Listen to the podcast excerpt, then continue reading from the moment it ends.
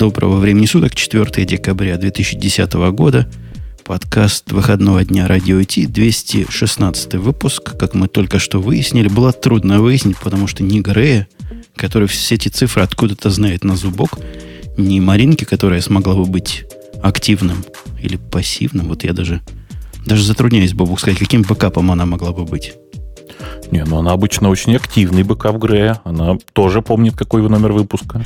Да, мы обычно активный бэкап с round-robin ом перед ним используем, и вы уже поняли, что вот этими страшными словами я хочу олицетворить, во как сказал, наш сегодняшний странноватый выпуск вдвоем с коллегой Бобуком на самые, что есть, пристраннейшие темы – ну почему стра- страннейшие? Это темы, которые нам с тобой наиболее близки.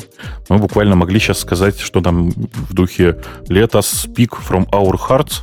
Да? From hearts, Или... dear. Да. Будем и говорить. Да, как олени, как настоящие как, олени. Как два оленя, а... но без рогих знаешь, очень приятно вообще наблюдать темы. Я вот сейчас открыл первую страницу нашего сайтика с темами news-radio-t.com, смотрю, э, понимаю, что на первой странице ни одной темы про покупки, совсем вот что-то нет. Про таблетки. Про таблетки ничего нет. Опять в темах ни одного слова... А, нет, одно слово Apple есть вот все-таки, но оно такое все-таки, знаешь. Оно рядом поскольку, со словом поскольку... Java. Да. Э, и это не может не да. радовать. Но да, тем не да, менее... Да. Слушайте, у нас в темах есть слово патч. А, Ух ты. Да. А ты видел, кстати, пока мы не перешли к тем, кто-то реализовал нашу идею, сделал сайтик, который зачитывает тексты линоксовского ядра. Да, да, Linux FM называется, linux.fm. Замечательный сайт, правда, у них с синтезатором там проблемы, он плохо зачитывает. Ну, хотя бы начало, а, которое а лиха я, беда. А я, кстати, тут я что-то вдруг подумал. А ты знаешь такой сайт rss, rssradio.ru, э, нет? Нет. rssradio.ru. Ты как-нибудь сходи потом. Он зачитывает э, э, голосом робота, зачитывает э, сводки, так сказать, с фронтов, в смысле, с популярных новостных источников. Очень ну, по-русски. Там тоже как раз вот э, лето спик. То есть from our heart. Тоже слушать невозможно. Да, Dear Listeners. Все как положено. А у нас, а у нас, дорогие олени и слушатели, сегодня праздник. Праздник я, вот Бобок не знает, а я знаю, потому что имел глупость добавить свой iPad все русские праздники. И оказалось, что сегодня, не поверишь что, коллега, день информатики. Подожди, а есть такой праздник, да? Вот как говорит мой iPad, сегодня день информатики. Я думаю, он безбожно врет. Ну, не может быть такого праздника. Ну, вот за что продал, зато и купил. И после того, как я пошел на сайтик Википедии, по слову информатика, чтобы посмотреть, что же за зверь такой информатик. Ты тоже, как и я, совершенно не в курсе, да, этого, этой науки? Нет, конечно. Наука какая-то, которая, по-моему, сегодня означает будем учить Word и немножко бейсика. А, вот оно что. Нет, я нашел, я сейчас пошел просто на кучу разных сайтов, нашел, что сегодня куча каких-то христианских праздников. Вот, несмотря на Хануку. А 4 декабря сказано, здесь отмечается День российской информатики. А, это не общий, это российской информатики. Так как в этот день, в 1948 году, Государственный комитет Совета Министров СССР, ты думал, чего, объявил кибернетику лженаукой? А, подожди, подожди. Нет. Ты не дочитал. Там это был специальный комитет, он назывался вот как, значит, все набрали воздуха в грудь, сейчас я тоже так... Государственный комитет Совета министров СССР по внедрению передовой техники в народное хозяйство. Вот как вам название? По-моему, супер просто. Действительно, зарегистрировал э, что-то изобретение за номером 1407, 10475. Цифровая электронная вычислительная машина. Ты понял? Я вообще я вообще в шоке. Я вот думаю, а когда их начали сажать, изобретатели? До того? До изобретения или после? После. После. после. Конечно. Нам тут с тобой год, пишут, что. что срамота и позорище в школе прогуливали мы с тобой. Ты представляешь, есть такие люди, которые не представляют, что информатика, когда началась, мы уже кончились, как школьники. Да, да. А с какого она года? Говорят, с 86-го где-то в школах начало преподаваться. То есть как бы очень давно но все равно слишком недавно для нас. Нет, мы с тобой по-любому не попадаем уже в, это, в, в эти, так сказать, расстрельные списки тех, кто учил информатику в школе. Поэтому можно, по-моему, переходить, так сказать, к делу. Но, тем не менее, всех, которые от информатики пострадали из наших слушателей, у нас там все, я думаю, информатику большинство изучал и измучено ею в школе. Мы их поздравляем вот с таким замечательным праздником. Глядя на темы, тема номер one, которая у меня здесь стоит и которую я сделаю текущей, это некая мантра. Как этого мужика зовут? Ты видишь тему, да, первую, самую? Ну, я уже на нее смотрю. И... Я уже даже ее первый раз в своей жизни открыл. Некий, некий Майкл Нортон придумал три р. р. То есть, если прорычать три раза р, то получится основные правила, как держать ваш код в чистоте. Э, Женя, ты только что два раза прорычал. Ты с нуля считал? Конечно, ты как же. А, я понял, хорошо. Нулевой раз ты просто не озвучил. Так. Ну, вообще, тема вот такая околоразговорная на которую да. пишут, как сделать ваши волосы шелковистыми, или как, чтобы они заново выросли, ну и прочие другие, популярны чрезвычайно. А вот у этого, значит, придумал три «р», которые называются readability, reliability или responsibility. Илити я от себя добавил, потому что красивее звучало. А в самом деле readable, reliable и responsible. Вот это три «р», которую кто? Марк? Не Марк? А, Майкл. Нет. Майкл, Майкл нам предлагает. Прямо ты в честь Хануки сегодня всех пытаешься, видимо, перевести на, ну, на правильные имена. Угу, угу. Так вот, Майкл, он, он же кто? А как на по правильному звать, я даже не знаю. А что? Майкл, это Миша. Мойша, Мойша. Моше, да, да. Точно. Вот наш Майкл слэш Моше рассказывает, почему. Прямо, почему должен быть readable. С его точки зрения, это самое первое «р», и я не знаю, бред, по-моему, какой-то. То есть readable должен быть не код, а должен быть то, что ты пишешь. Побольше букв в имени функции, сами функции поменьше, комментариев поменьше, аргументов поменьше. Вот э, это очень такой спорный момент. То есть я с ним согласен, что код должен быть легко читаемый. Код всегда должен быть легко читаемый.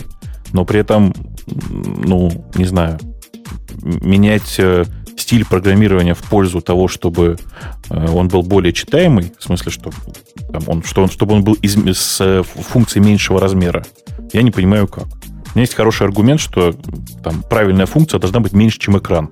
Простите, в текстовом редакторе. Все остальное, мне кажется, ну, от лукавого. Какой смысл? Вообще, в некоторых ситуациях, это у меня тоже один из предметов дискуссии, когда я приезжаю на работу, в некоторых ситуациях э, большие функции рулят. Вот не поверишь. Которые вот здоровые. Ну, это если, грубо говоря, там, если это кусок какой-то бизнес-логики, в котором куча-куча-куча условий, то понятно, что тебе приходится делать функцию, которая на десяток экранов, просто потому что так читабельнее получается. Это да. А вот самый, самый что на есть use case, с которым я сталкиваюсь, тоже просто боль моей души. Начнем с боли. Я радовался как-то в прошлом, по-моему, нашем гиковском выпуске Джусу, помнишь? Было дело? Ну, Или я собирался да. только порадоваться? Нет, ты радовался, но так, не, не совсем форм, по полному формату. Ну. Радовался. Ну. Так вот, теперь я вам скажу следующее. УУГ. Это приличное слово сказал, да?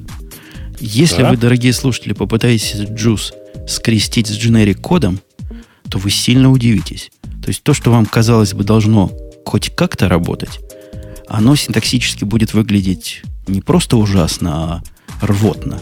Это раз, а во-вторых, оно работать не будет. У них там такая замечательная фишка. Вот я тебе просто как специалисту объясню. Представляешь, ты сделал какой-нибудь параметризированный класс. Угу. В принципе, ты его можешь через джуз взять. Но только в том случае, если ты его полностью определил. Ты прикинь? Но... То есть он убивает весь смысл параметризации ты его параметризировал, он должен пользоваться как обычным конечным классом. Не, понимаешь, я, конечно, прочитал это у тебя в э, Твиттере. Вот. Но я так как раз не удивлен. Я так понимаю, что оно как бы так и задумано было. Не, оно точно не так задумано. То есть, когда писали эту штуку, вообще не подумали, вот я зуб даю, не подумали о том, что есть люди, которые дженериками пользуются, которые пишут вот эти странные треугольные скобочки в коде. А когда вспомнили про них, написали задней левой ногой инструкцию, как все-таки это обойти. Ну, вот маленькая такая проблемка. Все-таки оно с дженериком не работает, а работает с конкретными инстансами этих дженериков, что кошмар какой-то. И это возвращает нас на тему, когда большие методы могут быть оправданы. Это когда вы делаете эту самую dependency injection руками. Вот в этом смысле лучше все-таки в одном, в одной функции это, чем бить на куски и потом терять контроль, где ты куда чего ввел. Женя, ты знаешь, вот давай сразу, сразу договоримся. Вот фраза dependency injection, она очень большая. В смысле, это ну, как бы очень широкий смысл. Что ты в это вкладываешь? Не, я наоборот. Не использую IUC, который может испугать еще больше наших слушателей, inversion of ага. control, а пользуюсь более узкий dependency injection. Это очень простой принцип. Очень простой, я вкладываю в него именно самый простой, э, простой, простое понимание. Это когда все э, ну, как dependency еще сказать по- по-русски. Какое, как вы используете вместо dependency? Какое слово?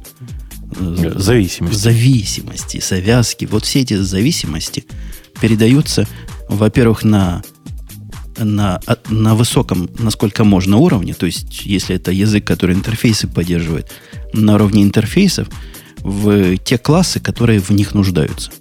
То есть, грубо говоря, у тебя есть конструктор, в который передаются интерфейсы того, чего он использует, или у тебя есть сет методов, которыми эти самые зависимости устанавливаются. Вот это, собственно, и все. Я надеюсь, что твоя речь заставила отключиться всех тех, кто сегодня пришел в надежде услышать про, э, не знаю, iPad и про э, преимущества Google Android. Э, вообще история с Guice, я так понимаю, такая. Они с самого начала делали э, там фреймворк Dependency Injection для Google, в Google просто дженериками не пользуются. У них в style guide е написано, понимаешь? Ну, так удобно. И я так сильно улучшил код, так сильно его упростил. Хотя, конечно, в Java 6, я вам скажу, вот ты, Бобук, не в курсе, но в Java 6 дженерики выглядят чуть-чуть лучше, чем C++, в котором это, я не знаю, есть ли у нас приличные слова описать, как это там выглядит. Подожди, в, C++ дженериков нет. Ну, то, что вместо дженериков. Темплейт, да. да. да. Ну, да. Э, в C++ темплейты меня, в принципе, тоже никогда особенно не устраивали, всегда бесило, как это работает, но, тем не менее, они работают. Не, ну там темплейты вообще статические, на уровне... Ну да. Как бы такие особые define и include. Э, такой грязный хак. А, а выглядит при этом тоже грязновато. Не, не. Они были задуманы как чистый хак. Как чист... Ну, получился грязный. Ну, как получилось, так получилось. Ну, то есть Страуструп вообще старался. Я видел кучу людей, которые, например, э, там, не знаю, решают уравнения методами метапрограммирования прямо на этапе компиляции э, на темплейтах. Знаешь, очень увлекательные ребята бывают. Очень интересные. Да, ну, с читаемостью, конечно, с readability, с которой мы начали, это совершенно противоположно. Так и в Java тоже в шестой с readability плохо, а вот как пишет нам э, Дикерт прямо в чатике, видимо, в курсе, что за дженерики такие – Говорит, засада в Java в том, что нельзя instant generic создать. Мне кажется, этого нигде нельзя сделать. А мне кажется, основная засада в том, что нельзя э, определить... Э, вот в Java это теоретически можно было бы сделать, потому как у них дженерики построены. Нельзя определить класс дженерика в конкретный момент времени. Вот это засада. Ну, слушай, ну ты же понимаешь, что это, как бы так сказать, by design, да? Нет, это, это мне кажется, просто, просто недостаток не, продуманности. Не-не-не, вот то, что нельзя инстанс дженерика создать, а, это ну, by конечно, design. конечно. Это я как... даже не представляю, как можно сделать в рамках текущей имплементации. А вот как конечно. узнать класс, вот это можно. Эта информация на этапе выполнения должна быть. Она, подожди, она на этапе компиляции уже отсутствует.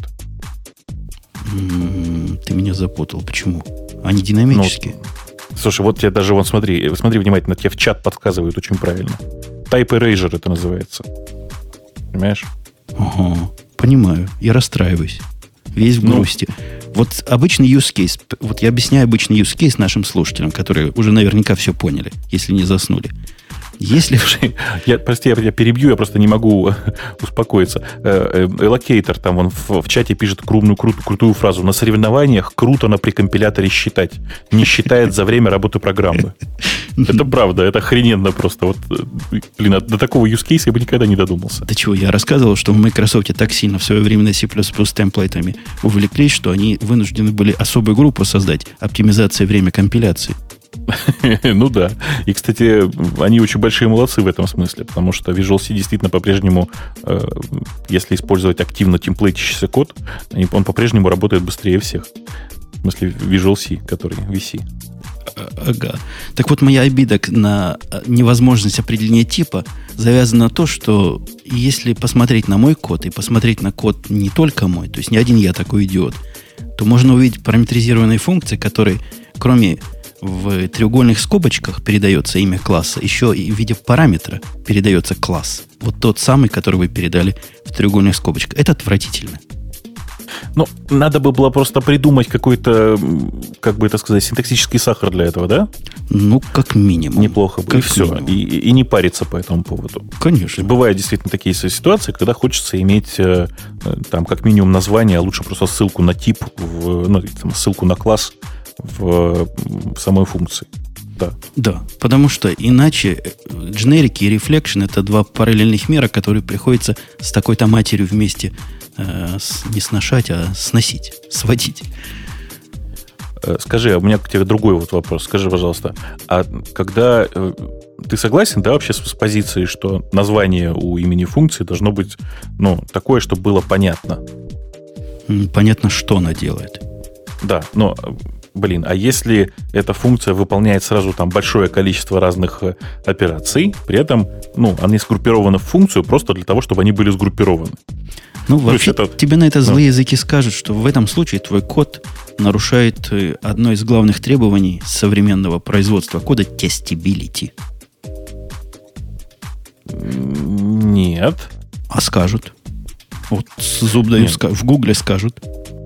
Ну, слушай, в Гугле много что могут сказать, но представь себе, что у тебя есть типовой кусок кода, который э, дампит э, текущее состояние там, двух объектов в базу, э, который после этого, соответственно, если все сдампилось хорошо, запрашивает новые данные. Ну, просто так надо, потому что, потому что чтобы, нужно, чтобы это было все в рамках одной функции.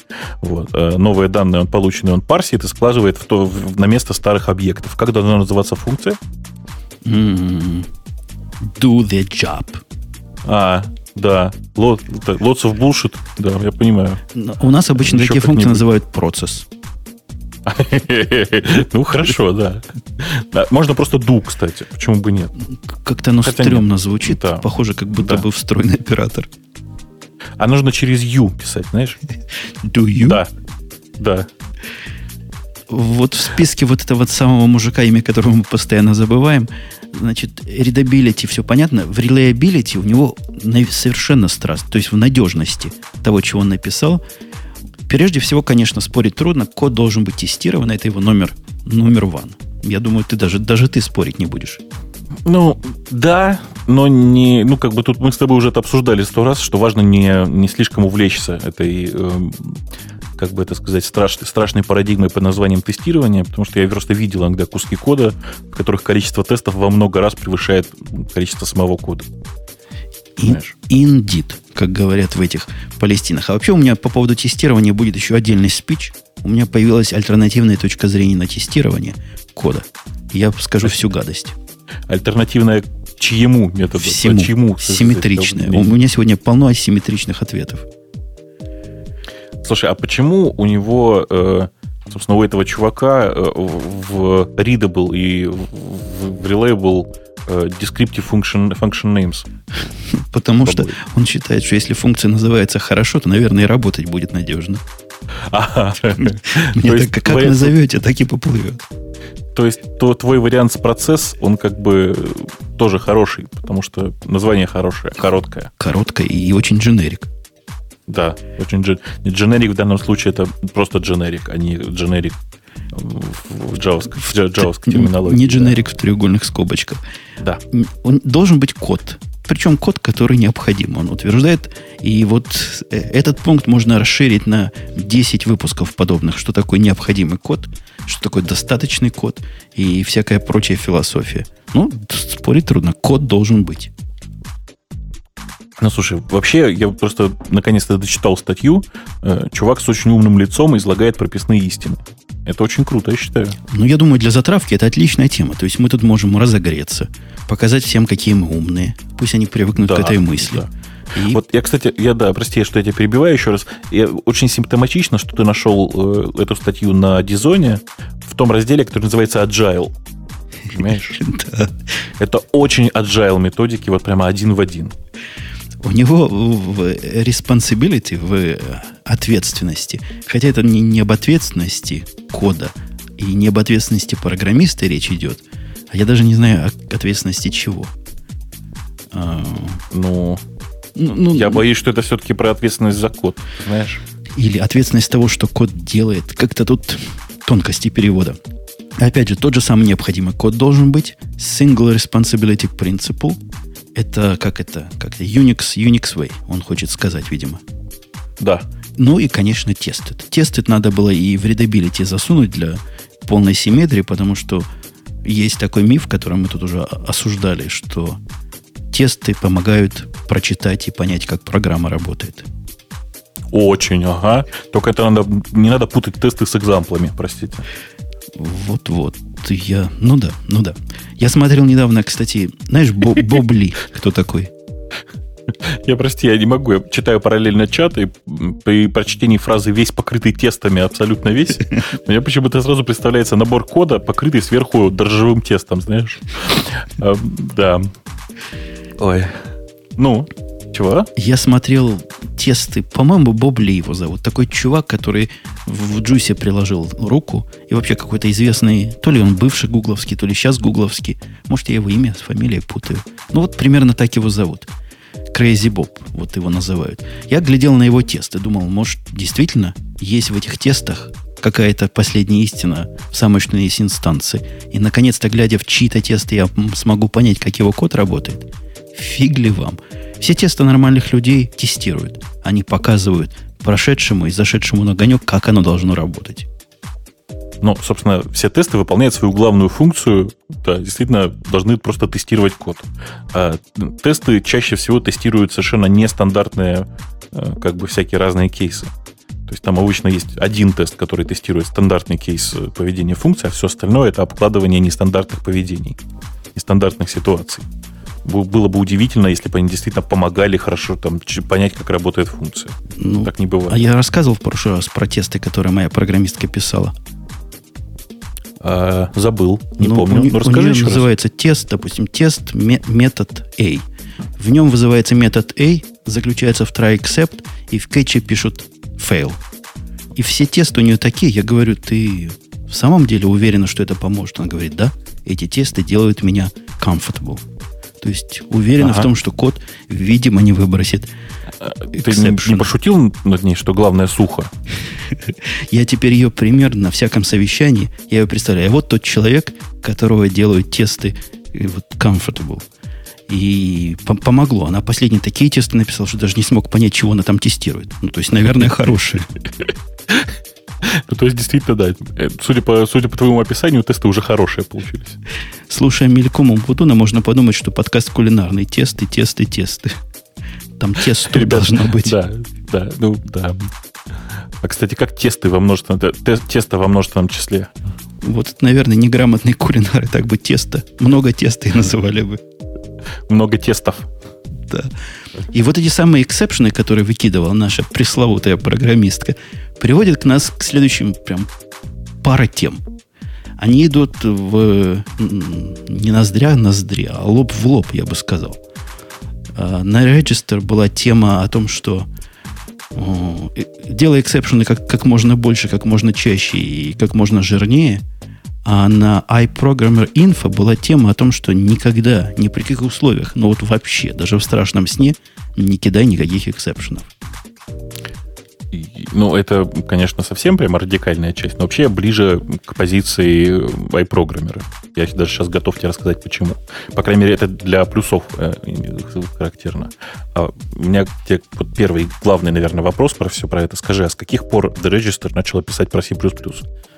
А у Роджестера иногда вот как у нас. Они иногда прорываются. И что-нибудь ага. такое, как напишут, а потом замолкают и обратно про тарелочки. Ага. Вот оно что. Ну тогда давай, давай, вот, давай сначала по статье от The Register пройдемся в честь э, как бы веселых программистов из Register. Вообще статья явно тоже... Они пытались найти какой-то праздник, чтобы начать эту статью. Никакого не нашли и просто вдали, вдарили историческое введение, откуда пошли эксепшены. Меня, кстати, удивило. Оказывается, в PL1 они уже как бы были. Ну, там все очень сложно. В какой-то реализации PL1 действительно был, была какая-то реализация эксепшенов, причем они были очень, ну, как, они не такие, как в плюсах, по большому счету. Вот. И там, по-моему, а, вот, собственно, я нашел действительно там ссылку на proposal, как должны быть реализованы эти эксепшены. Они действительно там были в каком-то виде. Э, они в терминах э, современного там C++ и Java, в общем, их эксепшенами называть пока тяжело было. То есть это было средство для сохранения состояния и поимки ошибки. Все. Ну, тем не менее, хоть что-то было. А оказывается, довольно долго человечество думало добавление finally секции вот этой, которая, которая, конечно, противоречит C++ всему. Мы же понимаем, что в C++ этим заниматься должен деструктор. Ну, с одной стороны, да. Понимаешь? С другой стороны, использование finally, оно ведь не э, заканчивается ну, только типа поведением в, э, в аварийной ситуации. Я тебе, по-моему, рассказывал о том, как Э, в гаджеме, в таком клиенте для Jabber, написанном на Python и GTK фреймворке, э, собственно, exception используются как, как message handling, то есть как пробрасывание сообщений изнутри кишочек, так сказать, программы вверх в более высокое состояние для разбора самих сообщений, после разбора самих сообщений. Зуб даю, первый раз, когда я это слышал, я должен был сказать, что, видимо, эти программисты четко поняли, что GoTo это зло.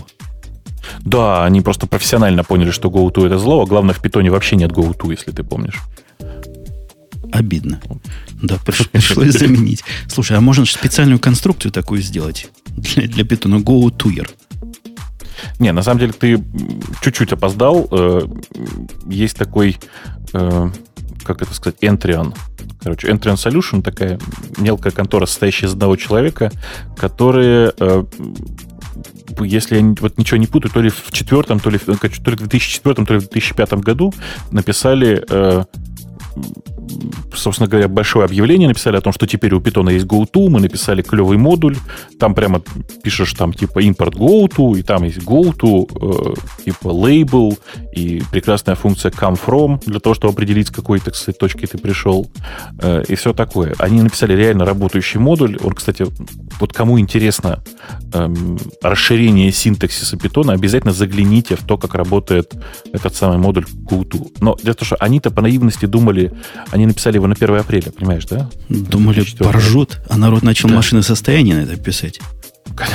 Нет, ты не понимаешь. Просто 2 числа, когда они убрали эту, эту страницу, на них обрушилось огромное количество сообщений. Верните, пожалуйста, мы этим пользуемся. Мы с бейсика привыкшие. Ну, как-то так, да. То есть, страшное дело, я тебе скажу. Вот статья, которую мы обсуждаем, она какой-то смесь юмора и, и техники. Юмора, истории и техники после того, как вот finally они ввели вот этот... Кстати, у Google есть один из вопросов.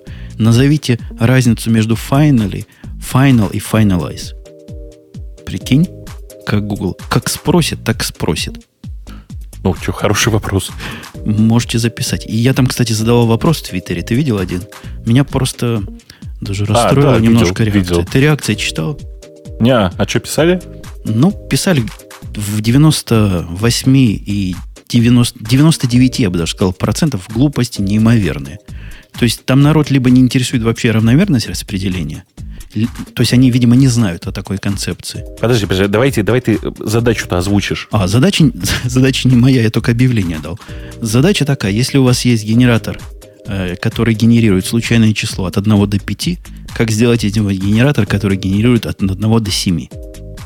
Вот, собственно, все. Вся задача. Ответы были, ну, самые главные ответы были что-то прибавить, что-то разделить, а потом взять мод от 7 и получится случайное число. Во. Ну да, да. Их было процентов 80 таких ответов.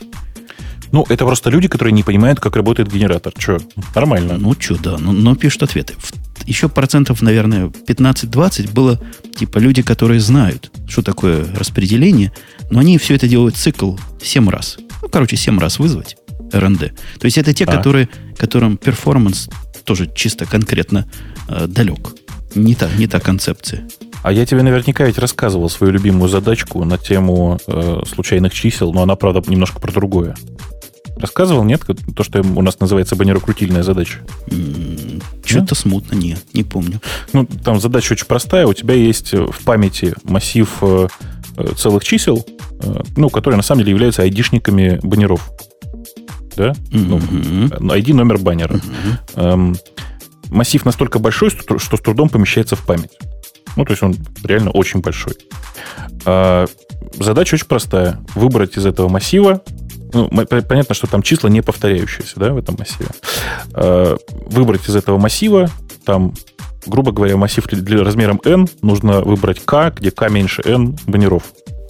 Ага. Не повторяющихся. Ага. Понимаешь, да? Ага. Ну вот. А, естественно, задача очень вкусная в том смысле, что эм, памяти очень мало, и нужно очень интересно давать эту задачу разработчику, чтобы посмотреть, как он будет выкручиваться, когда у него памяти нет. Э, как он будет выбирать неповторяющиеся элементы, э, сможет ли он э, реализовать алгоритм, который будет работать с достаточной производительностью и так далее. Очень вкусная задача в этом смысле. Я одного программиста, кстати, по поводу вкусных задач, взял на работу ага. в свое время за то, что он прямо в реальном времени, во время интервью, придумал, как реализовать bitmap индексы. То есть он не знал, как это, как это делается? Не, не знал. Вот просто совершенно не знал. Я его по-всякому наводил э, на, на стандартное как бы решение, а он в процессе придумал. Ну, видно, что придумал, потому что там немножко неправильно было. Ну, молодец. До сих пор у меня работает. Ты знаешь, вон Сван тут, тут альтернативное решение написал. Я, говорит, буквально вчера видел, как выкручиваются, когда памяти нет. Пришел и сказал, доставьте памяти. Да-да-да, у меня на этот вопрос тоже был совершенно правильный ответ, как решить задачу с РНД, вот который я бы назвал победителем. Нужно спросить 10 тысяч фолловеров. А ты же еще знаешь, да, тут есть прекрасный кусок кода, когда, который типа, возвращает случайное число. Этот код обычно выглядит так, ну, типа return 3. И дальше комментарий. А то, что я только что кинул кубик, это 100% гарантированно, это случайное число, вот только что 3 выпало. Все в порядке. Это, это из китайского кода. Кстати, если я не, не, не забуду, вам расскажу про мою про мой замечательный опыт с китайскими программистами начал работать. Вот прямо на этой неделе. Это тоже, вот он о чем, Михалыч. Это тоже отдельный... Я вам просто сразу тизер дам. Индейцы китайцев делают как стоячих, я вам доложу. Китайцы гораздо круче, в смысле поржать. Ну, китайцы еще и маленькие, поэтому с ними вообще хорошо. Давай к обсуждению Finally и всего такого вернемся. Так вот, да, про Finally тут много ругались, как, значит, джавовский программист скажет на это, как скажет C++, и всякая, всякая лирика и билетристика. А вот что, что интересно, на второй странице, не знаю, заходил ли ты на вторую страницу. Вот только что перешел. Они обсуждают спецификацию эксепшенов, которая тоже была в свое время новым словом на примере C++ спецификации. И делят программистов C++ на 4 класса. По-моему, на 3 класса. Вот, по-моему, в точку. А, озвучь классы. Я пока про- прочитаю остаток статьи. Ну, на всякий случай я объясню тем, кто не, не в теме, что в C++ эксепшены можно описать. Вот я уверен, для, для многих декларировать. Для многих это новость. В смысле, что все просто exception без, бестипный, бестиповый? Не-не-не, не кидают. Можно в, в header е, ну, в описании функции, в Java это обязательно сделать, если ты кидаешь exception. В C++ это можно а. сделать. Там есть всякие замечательные, замечательные вещи. Можно написать, написать, например, выкидывает и никаких параметров не дать. Это означает, не может, не, не может кидать ничего. А если не написать выкидывает, то не может не кидать ничего никогда. В общем, это бред полнейший, и совершенно неудивительно, что программисты на C++ делятся вот с точки зрения регистра на три класса. Одни, которые никогда об этом не слышали – я уверен, процентов 80 из C++ программистов вообще не в курсе, что их можно описывать. Вот, судя по всему, ты из тех. А, нет, значит, то, что описывать можно, я, конечно, знаю, но проблема в том, что я этим никогда не пользовался. Ага, это второй класс программистов, вот. которые когда-то об этом слышали, но никогда не давали себе труда подумать, нафиг они нужны, и никогда их туда не вставляли. Ну, а какой смысл? А Просто... Слушай, может, да. третий класс, которые умны достаточно, чтобы понять, зачем они нужны, и после этого понять, что они им нафиг не нужны. Ты знаешь, там в спецификации C++ много чего интересного написано. Большая часть людей этого не использует.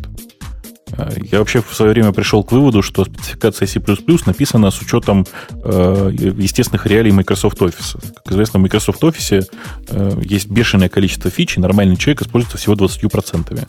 Другое дело, что эти 20% у всех людей разные. Понимаешь? Да, да.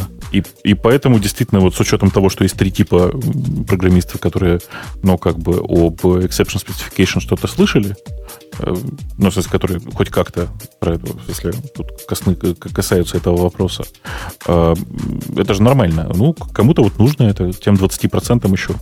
Это, наверное, пригодится. Вообще, с точки зрения вот э, здравого смысла, описание эксепшенов в заголовках в C++, оно примерно по эффективности сравнимо к написанию комментария этому заголовку, а эта функция может выбросить exception. Собственно, такой же примерно эффект и окажет.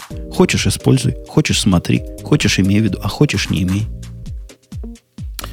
Э, да, я просто, я, я вот хожу и думаю, а есть ли какие-то вообще причины для того, чтобы действительно постоянно использовать exception ы? Мало кто из, из плюсовых программистов задумывается, но вообще exception это совершенно не быстрая процедура. А, и особенно там наличие большого количества вложенных друг друга трайкетчей, это вообще очень небыстрый процесс. То есть это в рантайме, не, прямо скажем, очень небыстрый процесс. То есть ты нас плавно переводишь к теме, которая говорит, никогда, ну вот никогда не используй эксепшенов. Я прям плав, плавно перевожу, перевожу нас к теме, которую не читал. Поэтому, в принципе, конечно, да, я молодец. Вообще тема идиотски подана. Вот, по-моему, пример, как не надо писать статьи, потому что я читал статью вчера, просматривал во всяком случае. Автор рассказывает, что в реальном мире ситуация не бинарная, видишь ли. Что если повар делает пирог, и у него подгорел один краешек пирога, так он не выбросит весь пирог, а я бы на его месте выбросил, а подаст его к столу.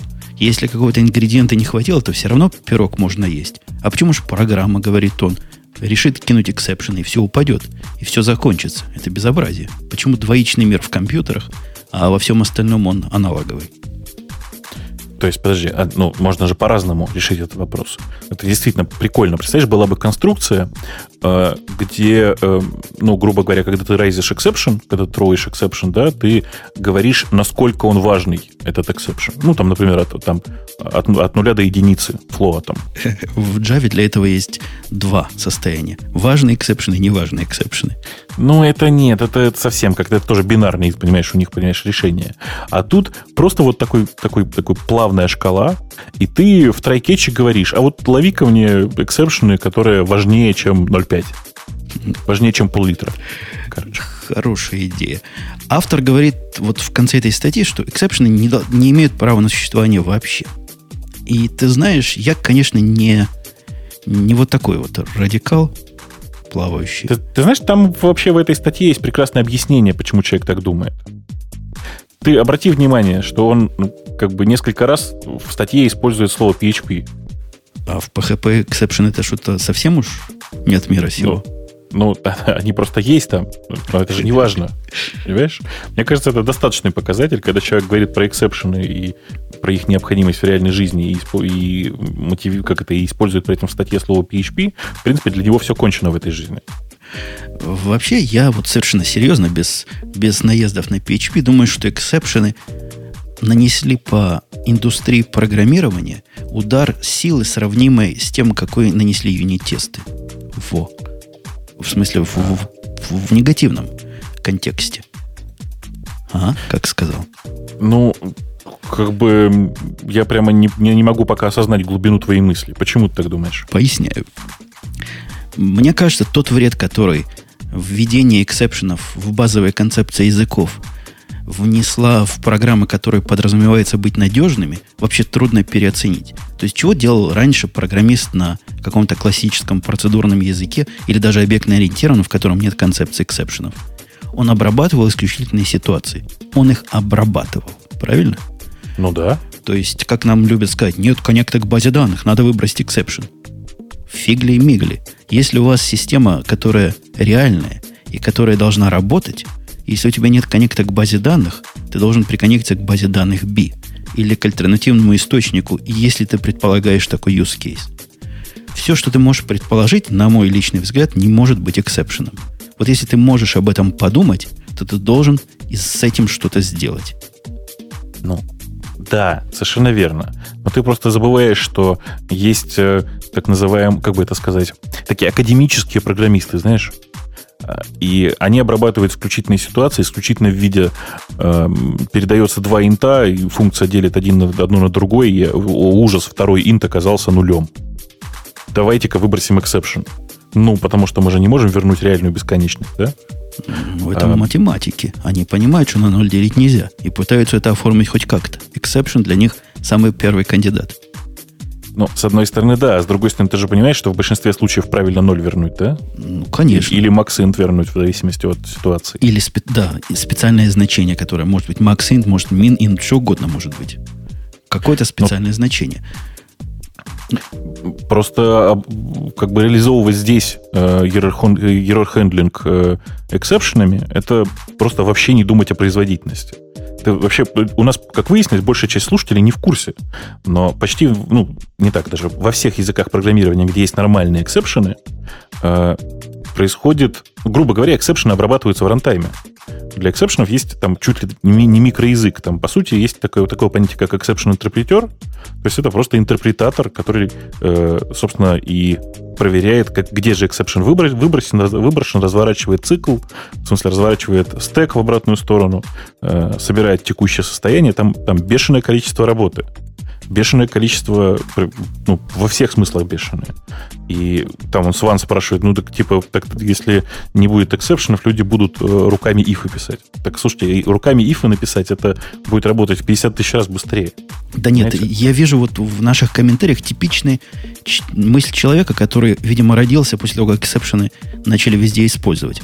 Он говорит, а если на вход, я потерял, к сожалению, кто это сказал, если на вход подадут не то, что ты ожидал. Вот это как раз тот случай, когда exception ы, ну, вообще не, не к тому. Это, это не про то. Exception ы не для этого. Ну, блин, а вдруг война, а мы не ждали? Ребят, ждите войну. Это про другое совсем.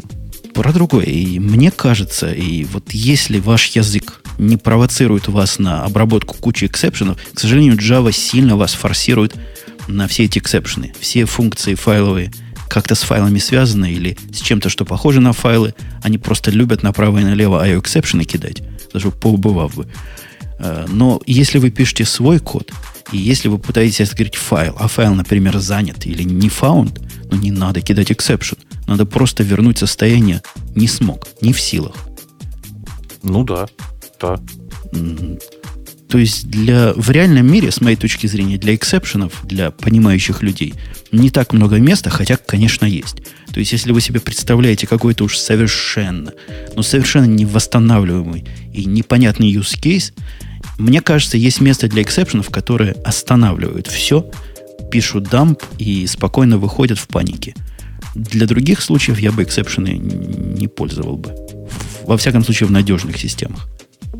Ну, это, правильный вообще подход. То есть э, exception действительно это средство для обработки исключительных ситуаций. И исключительных здесь, в общем, по-русски можно трактовать буквально. Исключительные ситуации это когда это те ситуации, которые вы не можете предусмотреть, ну, просто там в силу, э, не знаю, каких-то естественных причин. Таких ситуаций очень-очень мало в реальной и, жизни. И вот фраза Зрока о том, что exception полезен, когда ошибку можно обработать только на более высоком уровне абстракции, я бы тоже занес в антипаттерны. Exception это не ошибка. Ошибка это ошибка, а exception это невозможно, непонятно, не, непредсказуемая странная ситуация. Для ошибки возвращайте код ошибки и обрабатывайте его на любом уровне, который понимает, что с ним кодом ошибки сделать. Слушай, очень, очень приятно все-таки, что у нас есть чат, и в результате мы получаем какой-то интерактив. Э, Сван вам пишет, что по-настоящему скорость важна, важна только в вычислениях, а в вычислениях исключений почти не бывает. Ну, вообще это тоже неправда. Ну, вычисления в какой-нибудь модной dependency injection э, инфраструктуре примут парочку dependency, потом проверят опаньки, а объекта не в том состоянии, которое они получили – exception. Угу. И даже до вычислений не дошло. Так что, Сван, ты не прав. Там можно столько исключений кинуть, что ух. Там просто заисключаться можно. А, что я, я смотрю... Ой, слушай, у тебя какие прекрасные спорные темы сегодня. Настоящее порно. Статик versus Dynamic Typing. Это тайпинг, это, конечно, круто. А вот давайте прямо ее сделаем текущей, и мы спорим, потому что ты у нас явный динамист Вот я по голосу слышу. Я дактипингист. Это просто матерно звучит. Это динамист в квадрате. Ну, да. Ну, обос... обоснуй. Обоснуй. Квадрат почему... я не влажу, только в куб. Почему нам вот этот, вот этот duck typing, который ты тут умно назвал, а по-русски говоря, отсутствие всякого, всякой статической типизации строгой, это хорошо? Да не, на самом деле я только соврать могу о том, что я большой поклонник только, только динамической типизации, и на самом деле все немножко по-другому. Э, я искренне считаю, что динамическая типизация очень сильно упрощает жизнь при, как бы, такой, при быстрой разработке, условно говоря. Э, при этом в реальной жизни, когда я смотрю на свой код, я вижу, что у меня большая часть типов все равно приводится к, э, как бы, приводится к другому типу руками. То есть, грубо говоря, я почти везде явно типы указываю, явно приведение типов указываю. Поэтому, наверное, на самом деле я не настоящий динамический, ну, человек, человек который думает про динамическую типизацию. Э, типизация действительно, ну, как бы динамическая типизация мне больше всего важна в, как бы это объяснить-то, в, в, в, в, в сложных классах, понимаешь? То есть в работе со своими классами. Для штатных классов, для штатных типов мне вообще э, динамическая типизация по большому счету не нужна. Понимаешь, о чем я? Я понимаю. Я, собственно, тоже из тех, кто спрятался за дверь, и питон люблю нежно. Просто всей душой. Но? Но. Но? Но использовать язык с отсутствием статической типизации в суровом продакшене я бы не решился. Почему? Подожди, почему? Ну, потому что, ну, даже возьми тот же самый нас с тобой любимый питон. Да? Возьми. Взял? А, взял, держу. Вот, держишь. Ну, ты, ты ведь понимаешь, что для того, чтобы на питоне написать что-то предсказуемое, необходимо к нему приделывать, его прогонять через костыли, типа, как он называется, который проверяет типизации, проблема типизации, приблуда такая внешняя. Но, ну, ты знаешь, в чем я? Да, да. Ну, вот да, это приблуда. Их много. Они, на самом деле, сейчас самое красивое называется Epiflakes, если что. О, я, я ну, такой даже не слыхал. То есть, всякий вот это делает. Я ведь прав, всякий вот это делает. И, да, вот. да. Ну, почти всякий, кто там с реальным кодом работает. Ага. Да. То есть э, это костыль, несомненный костыль. Хотя, с другой стороны, я ясно вижу и, и противоположную сторону этой темной комнаты. Когда пишешь на строгом языке с типизацией типа Java, уж действительно строже, то, то сям, то там просто сталкиваешься с тем, что приводишь типы, то есть занимаешься динамической типизацией усиленно, насильно. И кроме того, используешь reflection, который, ну, уж такой костыль, что костылей не придумаешь, чтобы из статического языка сделать динамический. Не, ну подожди. Э, на самом деле Java еще считается мягко статическим языком, потому что действительно есть Haskell, в котором как бы ну, совсем жесткая типизация. Э, если говорить про, ну, там, бог с ними, с, с рефлекшенами, да, вообще в Java ведь есть даже такие вещи, как неявное приведение типов. Или, по крайней мере, было. Э, нет, э. я не знаю, может, оно и было, но теперь приводить типы, которые не являются частью иерархии, ну, в нужную сторону, необходимо ручками писать прямо в скобочках имя класса, к которому ну, приводишь. Мне вообще эта тема как бы очень близка, то есть, в смысле, я считаю, что это правильный способ, по-честному-то. Но, э, правда, правда, правда давай, вот, давай себе представим чисто теоретически, что есть язык, в котором вообще даже приведения типов нет. Там грубо говоря, переменная имеет четкий тип, ты его не можешь никогда преобразовать. Вообще с этим работать как-то можно? Можно. Вот... Можно, только выразительность кода и количество технических вещей, которые надо будет придумать, и, видимо, глубина и ширина иерархии, если это объектно-ориентированный язык, сильно возрастет. Да, нам там пишут, что хотите статику, забудьте Java, Python, пишите на ADA. Ребята, я вас разочарую, вы на ADE просто никогда не, не писали.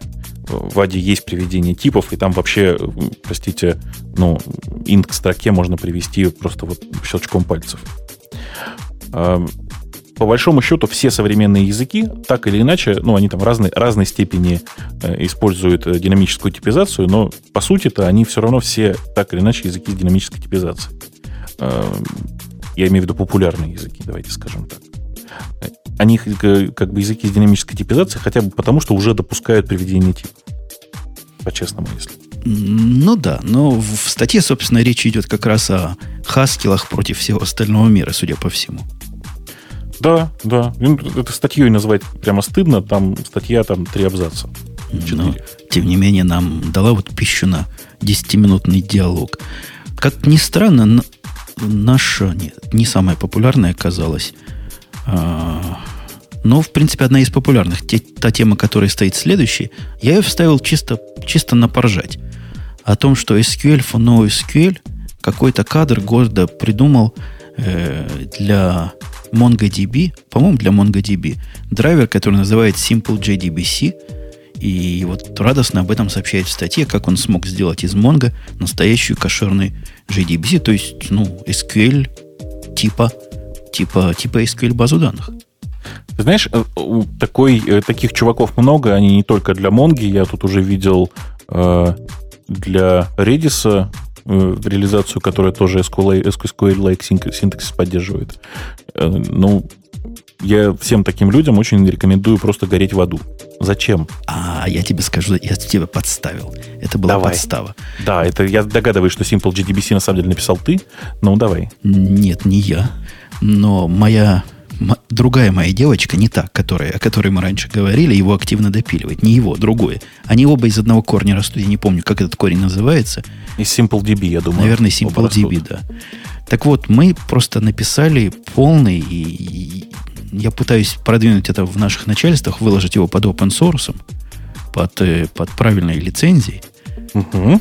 Написали свою собственную имплементацию JDBC драйвера для MongoDB, которая делает в том числе и странные вещи. Ты не поверишь, она даже джойны умеет делать. Ну, эмулировать. И зачем? Эмулировать. Зачем? Я тебе Объясни. объясню, зачем. Есть... Для тупых? Нет, не для тупых, для идиотов. Есть очень дорогущая система, которой мы пользуемся, которая умеет визуализировать данные. Вот эта система, она в принципе, кроме JDBC, ничем не умеет подключаться к базам данных общего назначения. То есть для MySQL там есть свой драйвер, для Oracle есть свой драйвер, а для Unlisted databases есть JDBC. Uh-huh. Все, больше ничего нет. Вот хоть, хоть на уши ставь. Хоть что хочешь сделай, оно не умеет ничего остального делать оно предполагает, что весь мир по JDBC умеет общаться. А данные она как получает, в каком виде? Она берет, берет э, таблицу и делает из нее селект звездочка, да? Ну, она весь этот проект занимается визуализацией и саморизацией. То есть она берет данные, складывает по какому-то полю или по какой-то колонке и как-то красиво показывает, красиво рисует, красиво фильтрует. По большому счету, кроме селектов, селектов таких не звездочка, селект по полям, с условиями, угу. иногда с джойнами, оно ничего не умеет делать. И ей ничего больше не надо. Кроме селектов ей ничего не надо. Не, ну э, это как бы ситуация понятная, но она скорее исключительная. Я не очень... Я, то есть мне, мне все время кажется, что так как это э, приложение, которое работает, условно говоря, с, там, с, это приложение, я так понимаю, для аналитики по данным, э, и в большинстве случаев достаточно из Mongo данные просто выгрузить. Во-во, Сван то же самое пишет. Ты его прочитал? Нет, Или вы... не успел пока. Он пишет, оно делает это синхронно. Можно было поселектить все и влить в SQL, чтобы не писать драйвер. Не, нельзя. Дело в том, что у них вот это средство визуализации в том числе и поддерживает высоконагружаемые э, приложения. Ну, грубо говоря, у нас вот эта база данных апдейтится 4000 э, раз в секунду. Я посмотрю на ваш SQL куда я буду выгружать это 4000 раз в секунду. Ну, ну, ну, я даже не знаю, что сказать. Ну, можно, знаешь, можно раз в минуту оттуда данные выгружать и просто те поля, которые изменились, выкладывать в базу данных, ты, выкладывать в SQL. Нет, ну, ну, можно, конечно, можно и дампы делать, можно и раз в минуту, и, наверное, даже раз в полминуты, но это как бы убьет основную идею средства визуализации в времени близком к реальному. Конечно, не real-time, но близком к реальному. Там, у, нас, у нас это время раз в секунду. То есть раз в ну, секунду ну, понятно, мы обновляем. Короче. Понятно, я понял. Ты просто нашел для себя способ выкрутиться. Ты рассказал, зачем это на самом деле нужно. А есть какие-то задачи, в которых это реально нужно? Вот не такой... Для нормальных людей. Да, для нормальных людей. Не вижу ни одной. Даже для того, чтобы нам нашу узкую задачу решить, нам пришлось кучу костылей прикручивать. Но вы же понимаете, что главная проблема, как Mongo скрестить с, с SQL базой данных. Необходима какая-то метаинформация о полях. Необходима какая-то эмуляция таблиц, которые должны быть равномерны. То есть мы накладываем сами на себя какие-то особые ограничения и особые коллекции, которые описывают метаданные, которых до этого не было. И мы заставляем наши данные быть регулярными. Ну, то есть типа таблицами. Слушайте, а вы правильно делаете? Я просто сейчас ну, правильно это такое, это не очень правильное, может быть, слово, но ты же понимаешь, что правильно было бы э, все, большую часть того кода, про который ты говоришь, писать на JavaScript и хранить прямо в Монге и выполнять на серверной стороне в Монге прямо. Ну, это было бы вообще круто, но научить вот эту разухабистую систему вот таким, вот таким, таким. Мы используем, кстати, активно в другом проекте Mongo как источник э, не, не хранения данных, а источник выборки данных. Вот это очень перспективный путь. Когда ты смотришь, это очень трудно было мне переучить программистов, которые для того, чтобы взять, ну, например, какой-то какой набор записей, они все еще их записями называют, набор документов, uh-huh а потом из него извлечь чего-то по условию рентаймовскому, они делали как в базе данных. То есть делали как бы селект, потом у себя там хитро анализировали, а потом выдавали следующий уровень результат. В Mongo все это действительно можно сделать внутрях и сразу вынуть нужный результат вот в том единственном и неповторимом э, экземпляре, который тебе нужен. Ну, да, только с, э, там, с той поправкой, что в идеале нужно э, там, учить их, что код можно складывать прямо в базу, в смысле так же, как это делалось с, э, как это, с, процесс, с процедурами, со сторот-процедурами. Встроенными, да, вот этими да. процедурами, да. да. Но вот у нас... И нужно у нас, учить, смотри, их, учить их страшному базворду MapReduce, как там все это работает и все такое. Да, это, это не для слабонервных. Но у нас вот есть концепция, например, окна. Концепция окна плохо реализуется в в, в традиционном SQL.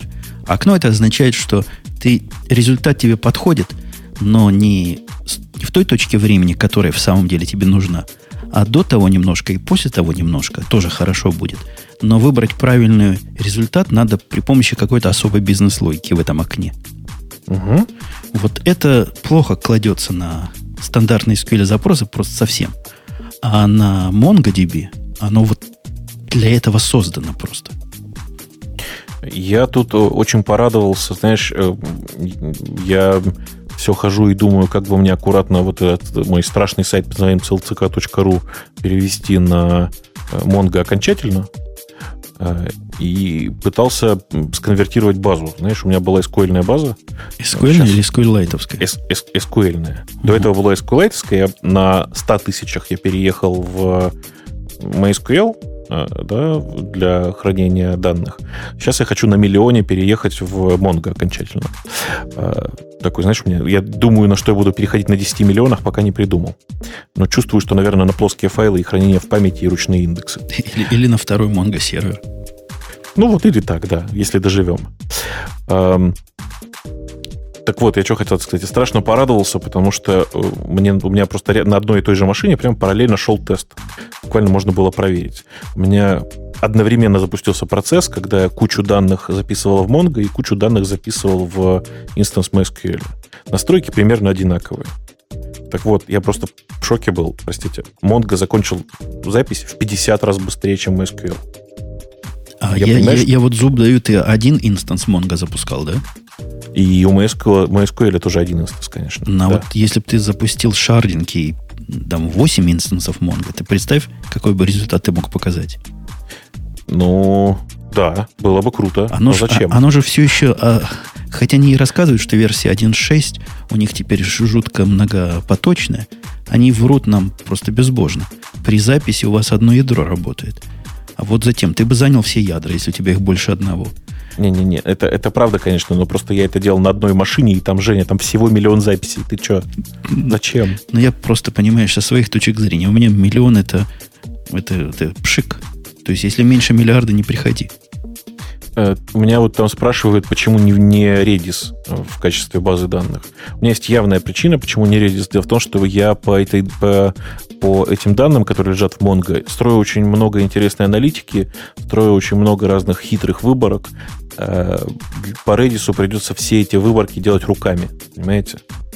То есть, грубо говоря, в Mongo есть очень приятная система, которая делает MapReduce, Э, и мне сейчас действительно можно там, как только, как только данных становится достаточно много или вычисления достаточно сложные, я поднимаю 2-3 инстанса и просто редюсю на разные процессоры, на разные машины физические.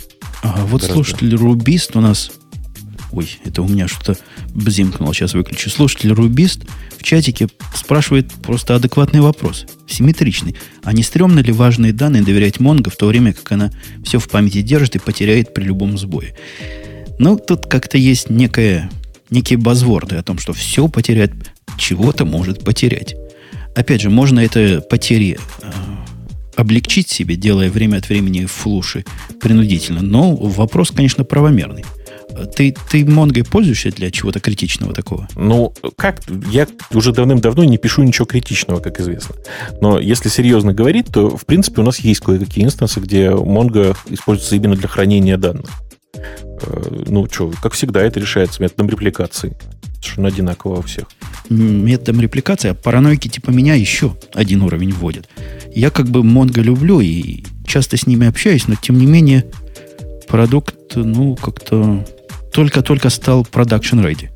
Посему... Ну, да, да. Причем ты так очень мягко относишься к слову production ready. То есть он по-прежнему бывает ситуация, когда он падает, бывает ситуация, когда он ну, непредсказуемо в какой-то момент начинает там пожирать, не знаю, там, пожирать дисковую активность, например, ни с того, ни с сего. То есть у него всякое пока бывает. Ой, бывает. Он условно production ready, поэтому у меня до того, как данные попадают в Mongo, стоит замечательная приблуда, которую я сам, сам придумал, сам написал. Вот, Бобук, оцени красоту решения – Представляешь, у тебя есть продюсер-консюмер паттерн.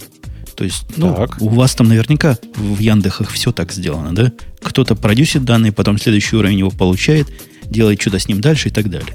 Ну, как бы да. Уровни ну, независимо между собой общаются через какой-то, ну, если возможно, persistent storage, если нет, так посылают эти данные. Вот примерно как у всех, правильно? Ну, конечно.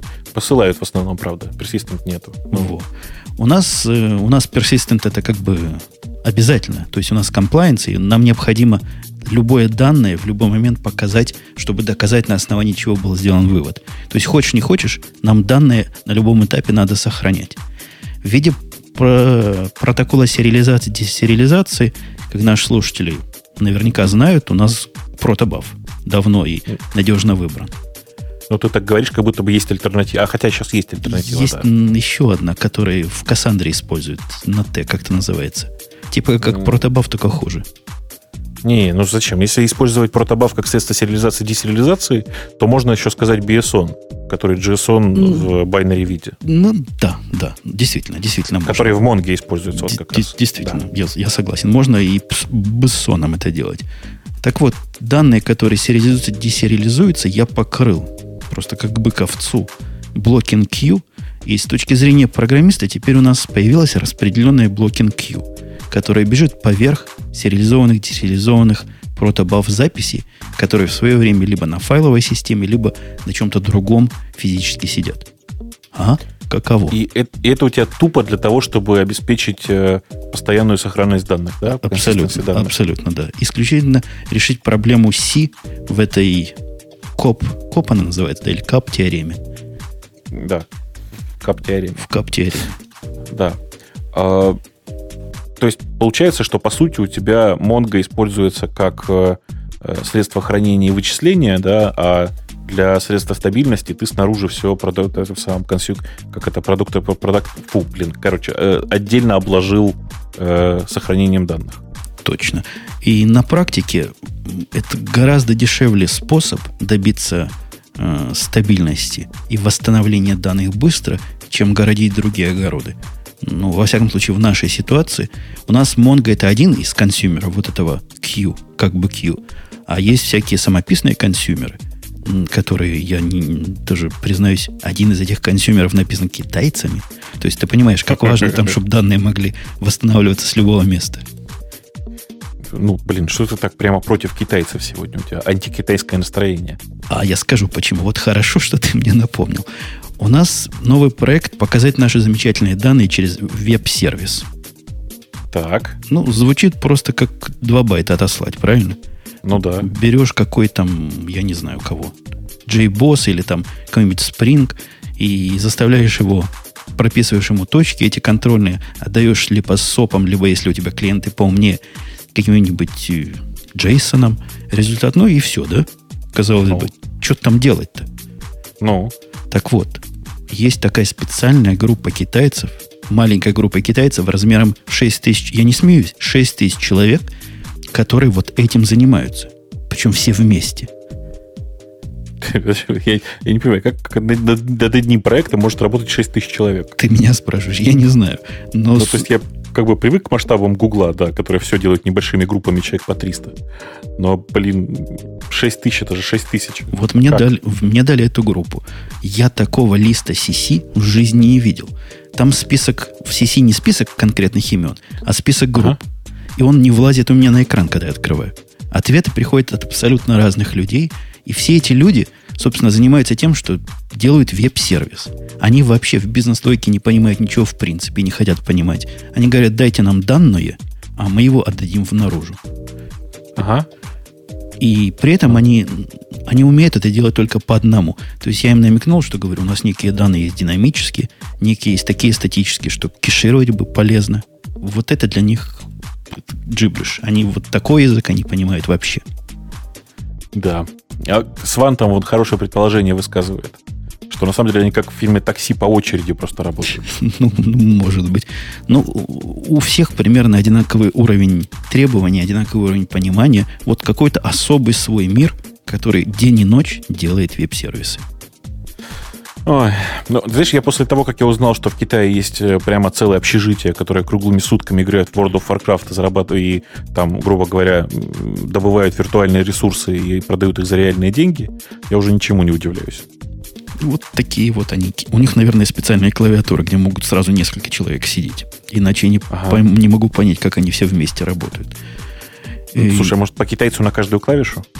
Может быть. Слушай, у них клавиши-то с иероглифами. Можно много китайцев накрутить. Они, по-моему, китайцы, по-моему, набирают как раз слоговой азбукой, в смысле, этой самой буквенной азбукой, так что у них небольшое количество клавишек. Ну, значит, не повезло. У нас рядом с этой темой про э, как из NoSQL сделать как бы SQL есть просто как-то желтый заголовок, да? Конец эры and NoSQL. Мы сегодня специально идем прям по желтой прессе для программистов. Да. Ага. Ну, тема как бы тоже ни о чем. Тема о том, что CouchDB, он прыгнул в сторону. Говорит, не, говорит, не, не надо нас больше понимать как NoSQL Company. Мы, говорит, больше не NoSQL Company и не хотим быть примазанными к этому грязному термину. Эм, я даже понимаю почему. Потому что сейчас новый SQL Database воспринимается как легкая база данных, как быстрая база данных. CouchDB никогда такой не был. Понимаешь? То есть им стыдно в этом ряду стоять. Слушай, ну да. У меня такое впечатление. Ну, сами они говорят, не пугайтесь, дорогие читатели, пользователи, мы ни в коем случае не будем прикручивать э, некошерные джойны к нашему ко всему. Мы будем такими же замечательными каучами DB, ну, то, что все нормально называют NoSQL, но будем называться по-другому. Как, как большие. Да, ты понимаешь, дело в том, что вообще традиционно CouchDB там очень своеобразные ребята. Ты, например, знаешь, что у CouchDB есть свой собственный как, мото, как это сказать по-русски, лозунг. Нет, чего? А, он у них, у них в одно слово. Они пишут CouchDB, двоеточие, релакс. И, Я привык к мысли, что релакс это что-то в туалете. А у них, видишь, на диванчике. На, кау... на софе, да, на кауче. А, собственно, э, я просто я, все к чему? Я к тому, что э, не надо воспринимать это буквально. Ребята просто пытаются абстрагироваться, точнее, от, отодвинуться от э, современного имиджа NoSQL, в том смысле, что они э, считают, что NoSQL сейчас это типа такие несерьезные мелкие базы данных, в которых непонятно, что хранится. Ну вот видите, уже не в нем понятно, что, что хранится в Монге, и, и очень даже себе ничего, несмотря на то, что NoSQL. Да, и не боимся мы этого слова. И я даже с удивлением обнаружил, что это слово является привлекательным на неких начальнических уровнях. То есть не то, что сказать, допустим, скажешь слово GPL, да? Все. Это, это сливай воду. А, а, а MongoDB сказать можно, NoSQL можно сказать. И вполне даже огонек живой в глазах просыпается от этого. Так что ничего плохого в этом термине нет, дорогие слушатели. Не пугайтесь. Попробуйте сказать это своему начальнику. Да. Потом поржем вместе. Если воспринимать NoSQL именно как максимально простую базу данных, то тут, наверное, можно вспомнить про MemCacheDB. Помнишь, да, такую? Ой, как... что-то я захлебнулся. Мы как-то да. его обсуждали в одном из негиковских да, выпусков. Да. Ну, он, по сути, как мемкэш, только просто умеет сохранять э, стейт на диск. То есть те, те же пары храним в лог. Да, просто, просто пары, пары ключ значения, да, и больше ничего. Вот это самое настоящее, с точки зрения каучевцев, настоящая NoSQL база данных. А ребята из кауча хотят себя позиционировать как, э, как бы это сказать, что-то более крутое, чем SQL базы данных. Давайте скажем так. Ну, флаг им в руки, хотя, на мой взгляд, это стратегическая ошибка. Это такой хороший базворд сейчас. Если бы они свой придумали, я бы понял. Там, допустим, CDB для CouchDB. И вот продвигали его вовсю всеми средствами через свою любимую Ubuntu. Ладно. Но уйти в сторону, сказать, мы не такие, мы другие, мы хорошие, шелковистые. Ну, чего-то у них с маркетингом не так. По, по уму, конечно, не CDB, а DDB. Упирать на слово документ надо, конечно же. А, я просто считаю, что ребята совершили стратегическую ошибку с CouchDB. Она, ошибка это на букву Е, вот, и все остальное там не важно уже сейчас. Ошибка в геноходе. Да. Мне очень нравится, кстати, в этой статье, которую мы с тобой обсуждаем, статья с э, этого самого Read Web, э, там есть прекрасная фраза о том, что э, сейчас пытаюсь перевести на ходу. Например, CERN, не, например, ресерчеры в CERN используют CouchDB для некоторых вещей и MongoDB для остальных. Ну да, могут. Ну, то есть, э, очень смешно выглядит. На самом деле, у них все смешнее еще, у них там еще и Oracle есть, смотрю я. Страшные люди. Я, я предлагаю пойти на поводу у, у публики. Мы не часто делаем, но вот на, после часа, более чем часа обсуждения, давай пойдем на поводу и посмотрим на тему, которую они там все активно хотели. Она в два раза обогнала все остальные темы по количеству голосов, а голоса собираются, напомню, на news radio-t.com прямо сейчас. Кликайте там «Хочу», и вот видите, есть шанс попасть в эфирчик. Подожди, это та, которая Ten Mistakes чего-то там тролля поля? Точно, я ее уже как очередную пометил. 10 ошибок, которые делает каждый программер. Написал некий Джулиан, практически женским именем Джулиан, и перечислил. Я не думаю, что мы по ним по всем так активно и подробно пройдем, но стоит упомянуть о том, что первая ошибка вы пишете для людей, а не для компайлеров. Слушай, они все с ума посходили. Не, наоборот, то, типа ошибка это писать для компайлеров, а не для людей. Во. Да, надо писать для людей, надо писать не для компайлеров, правильно? Вот это он хочет сказать. То есть длинные имена давайте, и вместо i, j, x используйте в цикле, например, это моя переменная цикла или что-то еще такое же умное. Мне вот, кстати, вот по, по поводу IJX я вообще никогда не понимал. То есть IJ это вообще просто две переменные, которые просто пожизненно уже записаны под переменные для цикла. Просто под итераторы прям запиханы. А у меня еще одна есть специальная переменная n называется. Если надо в сторонке что-то, э, сумму чего-то посчитать. Сколько оно раз бежало, например, не падая. А, N, да? Ты знаешь, у меня просто по питоновскому, как это, по не то что style guide у, а по питоновскому правилу, что называется, переменные, которые находятся, ну, такие, такие знаешь, bullshit переменные, которые используются для разных вычислений, они все начинаются с прочерка. Это я для людей или для компьютера, как ты думаешь? Для людей, для людей. О, прочер, знаешь, как джависты прочерки ненавидят. Почему? Да вообще они от них начинают кидаться на стены. А они предпочитают camel case, да? Ну, конечно. Ты представляешь, переменные, которые называются camel кейсом. Я за это готов расстреливать. Не, ну есть там хорошие правила по этому поводу, что переменная может называться camel кейсом, но первая буква у нее маленькая, класс должен начинаться с большой буквы, ну и так далее. Знаешь, там, короче... Да, но вот метод от перемены отличается только отсутствием наличием скобочек. Это, ну, вообще, да. это вообще что? Это вообще где? Я, я всех своих пытаюсь заставить переменные, как люди называть, маленькими буковками с подчеркиванием. Uh, да. Я что-то я просто все пытаюсь вернуть нас к мысли о том, что писать надо для людей, и, и не очень понимаю, зачем. Ну, то есть, как бы, вот этот абсолют, абсолютизм, что нужно писать для людей, а не для компилятора, Мне кажется, это, это маразм какой-то. Нет, что... оно ладно, оно да. должно быть readable, это понятно. Но надо же какую-то, какие-то границы знать. Все-таки у нас мы не чисто для фана пишем, а для результата в том числе. Ну, в том-то и дело, что зачастую для того, чтобы получить приемлемый производительности или там по, э, там, не знаю, по поеданию памяти результат, нужно, нужно хорошо писать, что ты пишешь в первую очередь для компилятора. Люди будут просто потом этим пользоваться. Но первоначально, конечно, первый, первый твой потребитель это компилятор. Не, не, там не по этому поводу будет еще один пункт, по которому мы позлословим. А второй пункт не писать больших подпрограмм, ну, ладно, не писать. Если можете не писать, не пишите. Я ничего против не скажу. Пишите маленькие. Да, да. То есть, если, если есть возможность избежать больших функций, вот у меня, я еще раз повторюсь, у меня просто есть хороший критерий. Большая функция это та, которая не влазит на экран твоего текстового редактора. А вот э, Дональд Кнут, он жив еще или помер? Кнут, по-моему, живой еще. Потому что если бы помер, он бы уже давно переворачивался в гробу, когда упоминают его э, предварительной оптимизацией термин то это просто базворд, который... Не, как, как, как же это... Не предварительное, подожди. Как, ну, как скажи по-русски. Все пытаюсь слово подобрать. Сейчас у меня с головы вылетело, это называется. Преждевременное. Прежде... Ну, это примерно одно и то же, особенно в сексуальной области. Ну, нет, предварительные ласки и преждевременные ласки, это, знаешь, разные вещи, прости. Ты специалист, я промолчу. Так вот, он бы переворачивался, потому что это подняли на флаг всякие бездельники и ленивцы лозунг о том, что не надо их преждевременно, предварительно и вообще оптимизировать, он стал настолько общим местом, что мы можем с тобой видеть в самых популярных продуктах результаты вот этого антипаттерна. Они не оптимизируются, видимо, вообще никогда.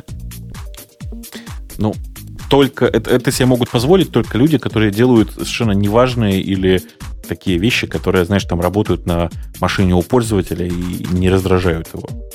Потому что в реальной жизни, конечно же, от производительности и от оптимизированности кода зависит все ну, говоря прямым текстом, вот я, просто у нас, например, есть большая война, мы периодически оптимизируем наши программы, потому что от того, что ты соптимизировал программу, и она стала работать на 5% быстрее, зачастую нужно не докупать лишнюю тысячу компьютеров, понимаешь, да? Во. Вот просто ты как у меня слово изо рта вырвал. Вот эти 5% это тоже какое-то общее место, которое меня в гнев вызывает. Говорят, ну что ж вы оптимизируете код, который, что бы вы ни сделали, больше 5% все равно не улучшите. Они не понимают, что бывают такие системы, в которых вот эти 5% это, во-первых, единственное, что можно оптимизировать, а во-вторых, если у вас на компьютере таких процессов, например, 50 бежит, то умножьте эти 5% на 50, если вы с процентами умеете работать. А если у вас компьютеров много? 5% это, я вам доложу, много в особых ситуациях. Нет, ну, справедливости ради, конечно, люди говорят э, про прежде, именно преждевременную э, оптимизацию как про зло, э, это вполне себе может быть э, правдой, что преждевременная оптимизация зачастую приводит к ухудшению качества кода. И я тебе, я тебе пример да. приведу вот просто из жизни. Я недавно оптимизировал процесс один, который, на мой взгляд, не должен был быть таким тяжелым, как он есть. Особенно, когда он, он весь на обработке данных, ну, как у меня все – и вот я обнаружил, что даже если данные не обрабатывает, у него какое-то высокое использование I.O. и высокое использование CPU. Я увидел пример, как человек, видимо, следовал правилам нифига оптимизировать ни предварительно, ни, ни после того не надо. Там проверялся, проверялась состояние файловой системы, то есть на то, какого размерчика файл, какая у него дата модификации при помощи особого асинхронного класса. Он это делал на каждый вызов входной записи. То есть приходит запись, он это делает. Это, так. это раз. Представь записи, которых миллиард приходит, да? Он а, проверяет... Да, асинхронно, ага. Да. Угу. Ну, Кроме да. того, для надежности он еще сделает асинхронно. Ну, то есть, мало ли, вдруг записи не будут приходить. Поэтому у него там циклик есть со слипом 0. То есть, грамотный, видишь, слип 0 поставил. Угу. И он проверяет в этом цикле без конца размер файлов и его состояние. Ты понимаешь, я поставив туда немножко ума, чтобы он не проверял чаще, например, 10 миллисекунд, вот это дело, ага. улучшил производительность и занятость, я даже не знаю, в какое количество разов. Жень, ты знаешь, я в последнее время всем рассказываю, что у меня есть прекрасное средство для оптимизации большого количества разных программ. Э, вот если у тебя есть приложение, которое активно что-то вычисляет, да, и оно пишет что-то в лог. Ты знаешь, что отключение лога у хорошего программиста или у плохого программиста, тут как посмотреть, отключение лога у программы, которая написана хорошим или плохим программистом, зачастую приводит к увеличению производительности в два раза. Ну, потому что там половину времени программа занимается выводом дебага в лог. Да не, я тебе еще больше скажу. А самые умные, самые, самые, они думают, что они умные, пишут следующее. Если э, когда в лог пишешь, я просто пытаюсь это перевести, можно различные уровни логирования выдавать. Ну да, конечно. Ты в курсе, да?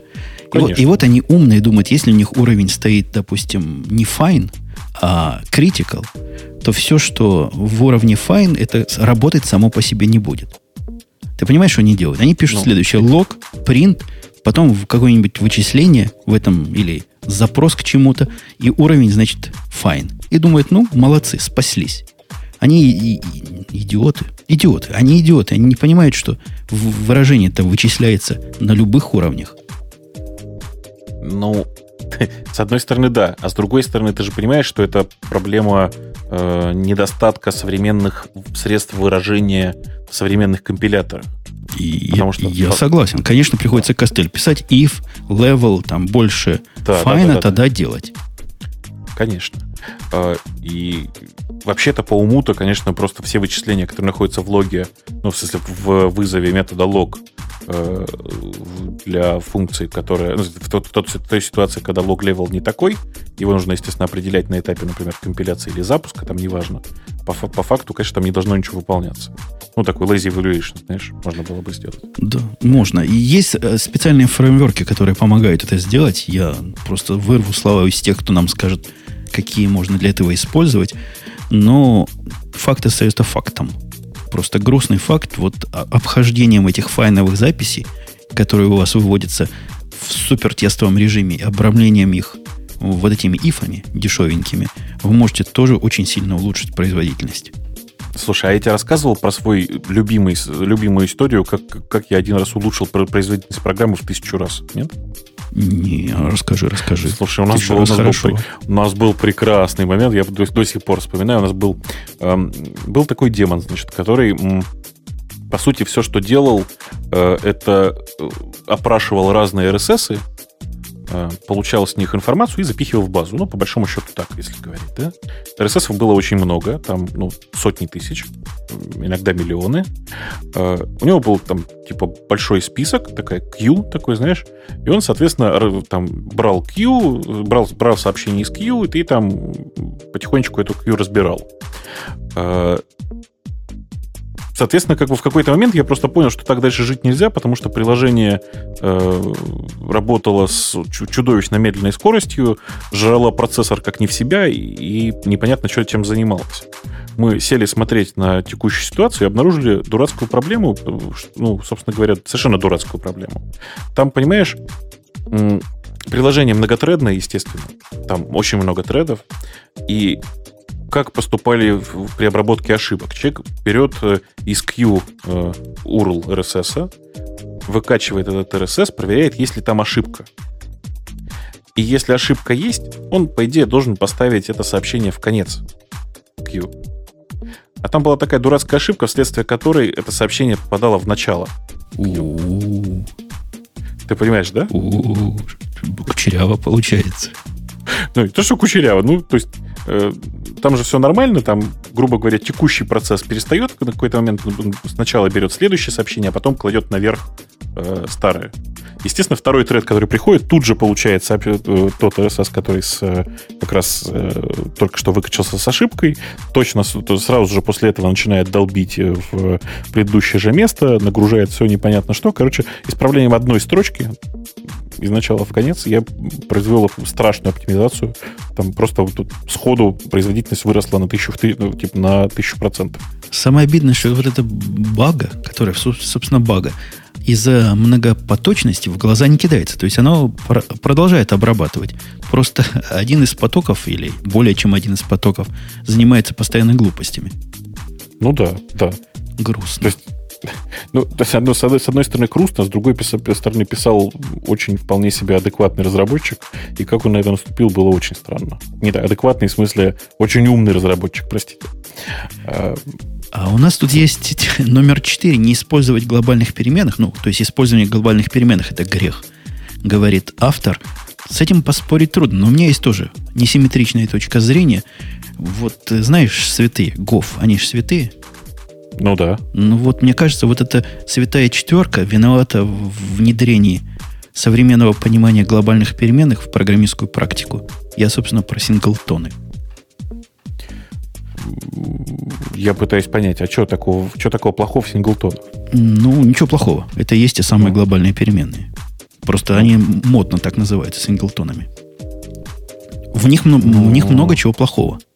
То есть, нет, если, да, ты хочешь, чтобы я сказал, что в них плохого, я скажу. Я думаю, ты и сам значит, знаешь. Значит, нет, и, и тут все понятно. Просто синглтон это современное восприятие глобальной переменной. Ну да. Но вот мне ну, кажется, вот. когда пишут использование глобальных переменных, они предостерегают нас от использования э, старого стиля глобальных переменных. А сегодняшнее зло это синглтон. Ну, блин, вот тут есть э, тонкий момент. Являются ли константы переменными? Понимаешь? Да, понимаю. Тоже глобальные константы это вещь, которая помогает очень сильно э, облегчить там, читаемость кода. Не являются. Они являются средством выразительности и улучшения этой самой. Смотри пункт первый. Пиши для ну, людей, да. не для компилятора. Компилятору, кстати, константы очень нравятся, как известно. Он их просто а, обожает. Да. А, потом есть всякие вещи, ну, то есть там там, самый типовой случай, это, например, э, приложение при старте читает конфигурацию базы данных и кладет их в переменную. По сути, это не константа, а просто такая переменная, которая генерится, естественно, на этапе выполнения уже, но при этом она глобальная. Вот я тут никакого греха не вижу. Вообще е- есть грех. Какой? Есть грех. Вот смотри, синглтон. Ты его создал... Ну. Все нормальные люди вот так синглтоны используют. Взяли какие-то параметры, и чтобы не гонять их с метода в метод, думают, мы умные – мы сделаем глобальную переменную, глобальный объект, который культурно назвали синглтоном. Во. А теперь подумай о типичном use case, когда ты захочешь при, при, привнести в свою замечательную программу DI, то есть Dependency Injection. Угу. Оно вообще не отсюда. То есть синглтон тебе придется убирать к ядрине фени. Или ты вот эту часть не внедряешь, не инжектишь. Потому что ну. никак. Еще раз, конечно же, DI прямо противоречит использованию синглтонов и глобальных перемен. Точно. И то же самое можно сказать про юнит-тесты. Юнит-тесты и синглтоны – это миры которые, миры, которые можно, конечно, скрестить с той же самой матерью, которую мы сегодня не раз упоминали, но получится так себе. Не очень пока понимаю, почему. Потому что, ну, а ну, то есть понимаю, но это как бы вопрос в том, как правильно писать э, юнит-тесты. Такой больше религиозный вопрос. Ну да, stateless юнит-тесты, которые я да. считаю единственными, которые достойны названия высокого звания юнит-тестов с stateful синглтонами, фигово да. живут вместе. Ну, они фигово, фигово, фигово живут вместе, но э, нужно хорошо понимать, что, как бы, еще раз повторюсь, я когда говорю про использование глобальных переменных, я в основном имею в виду глобальные переменные, которые пишутся один раз на старте программы. Понимаешь, да? Э, и в результате они у тебя все равно остаются по большому счету стейтлес. То есть у них одно состояние. Понимаешь? Ну да. И они к тому же, как это называется у вас в питоне, immutable. Все это дело. Да, да. Слушай, по поводу вот этих самых параметров. Хочешь, поделюсь шикарной идеей, к которой я тоже пришел на последней, на прошлой неделе. Ну так давай. Вот, вот понравится, чувствую нашим слушателям, кто сможет понять.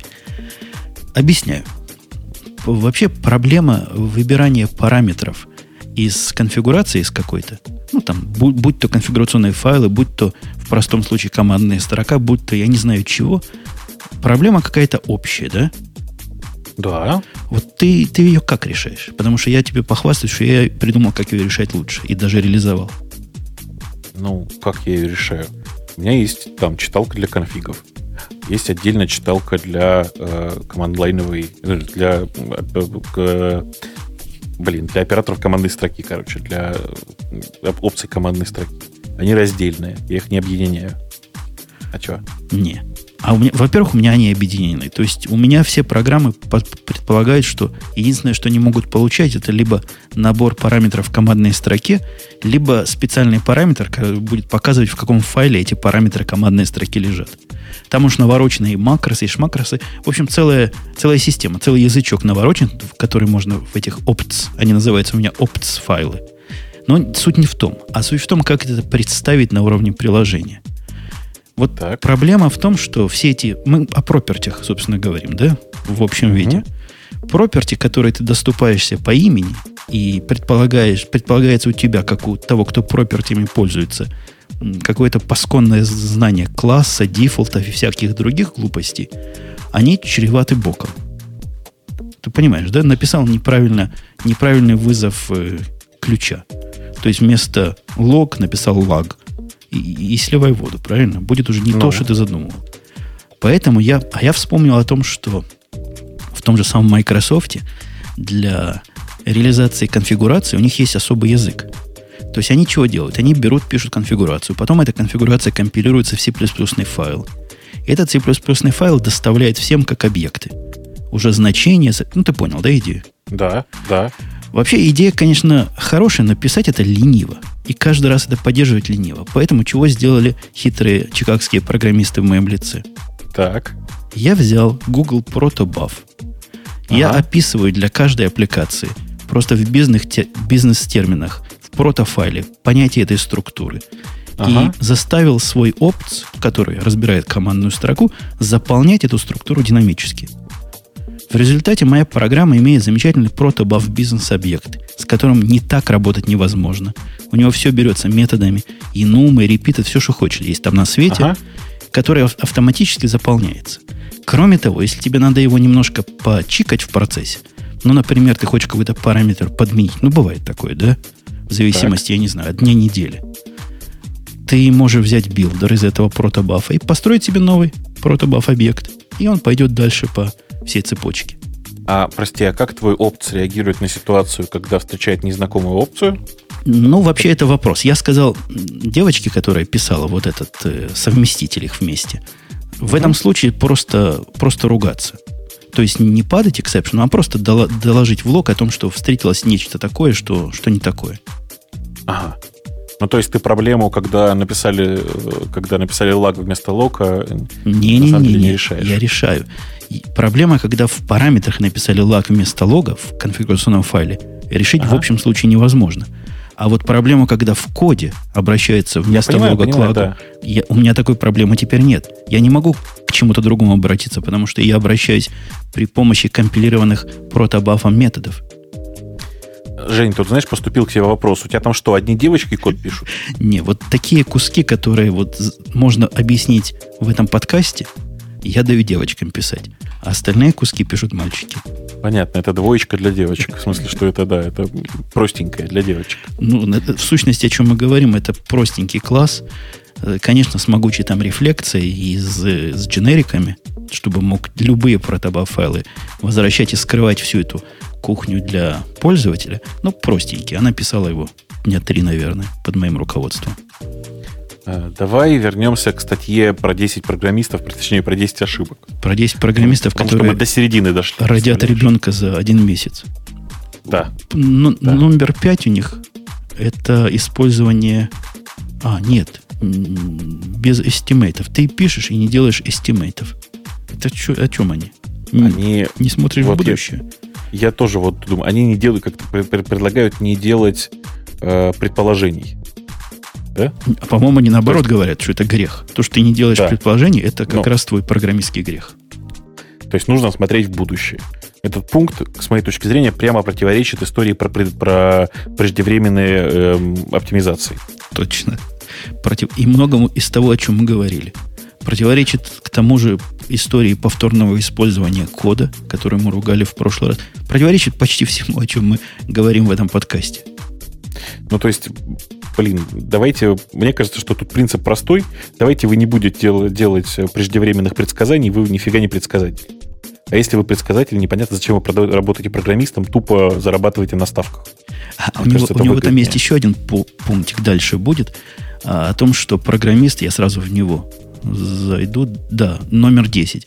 О том, что программист не держится на острие э, своей отрасли и, например, не знает, какой грех TDD. Так вот, как только вы TDD вот с номером пятым объедините, not making estimates, у вас сразу ум за разум зайдет. Там прямо прям вот я чувствую себя плохим человеком, потому что я, конечно, знаю, что такое TDD и BDD, и в чем между ними разница.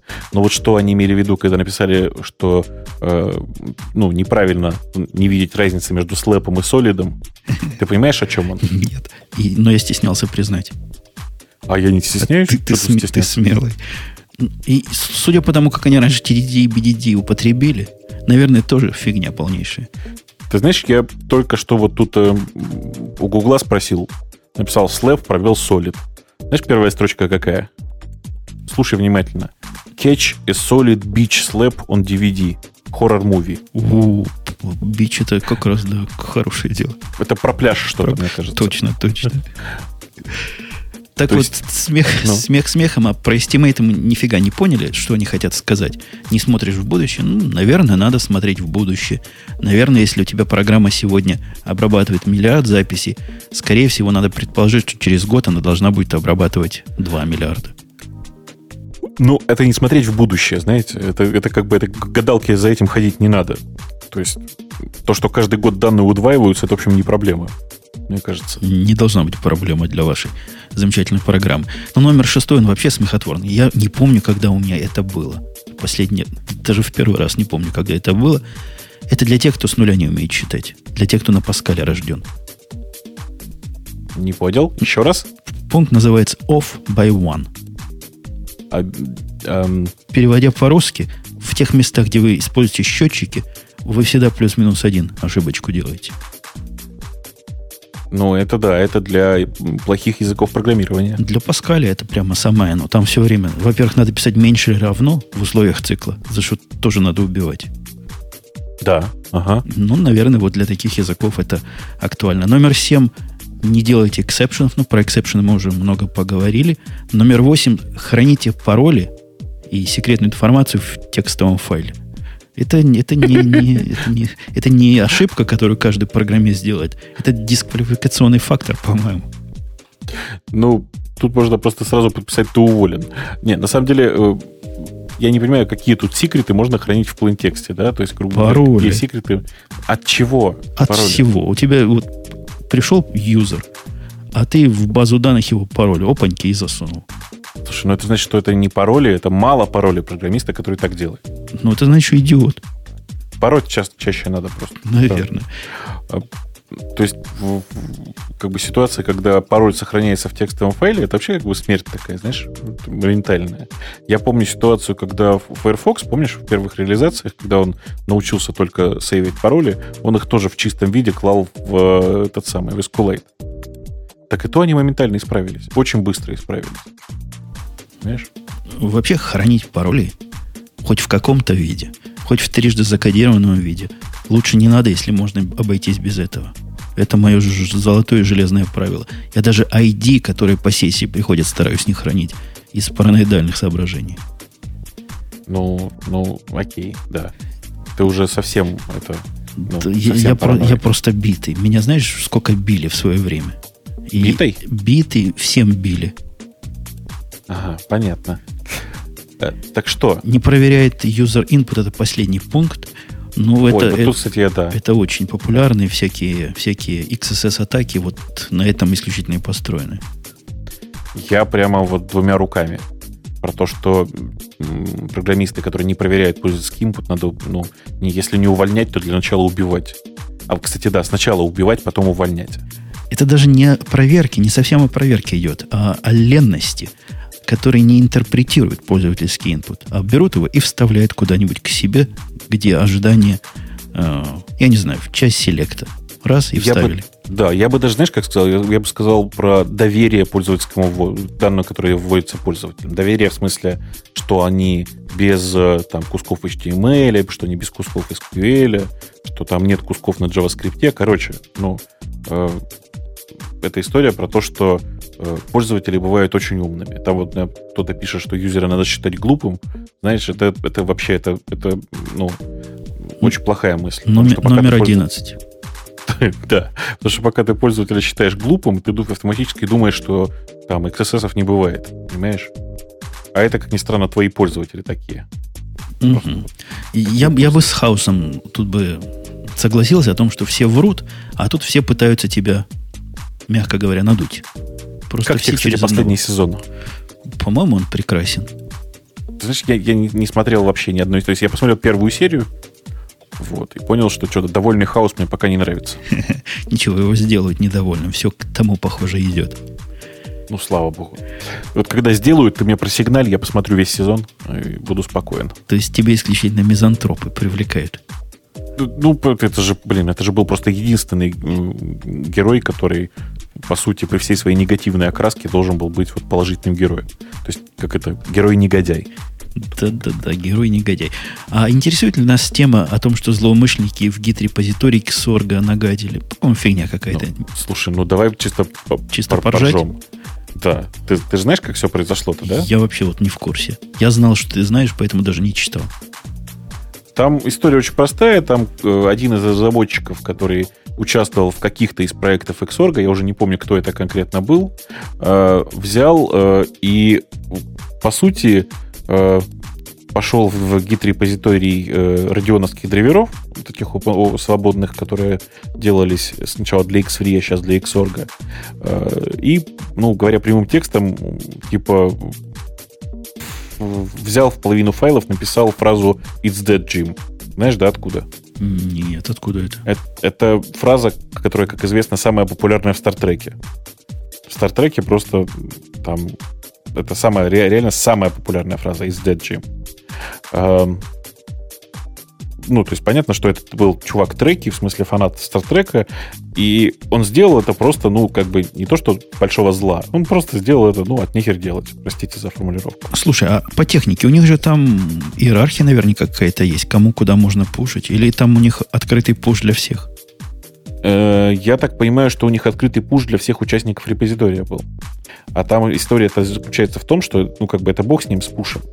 Там история про то, что э это был, короче, чувак из Red Hat, кто-то из, из молодых Red Hat был, и у него был рут на машинах с Xorg. А, а, не, а зачем ему рут, чтобы что?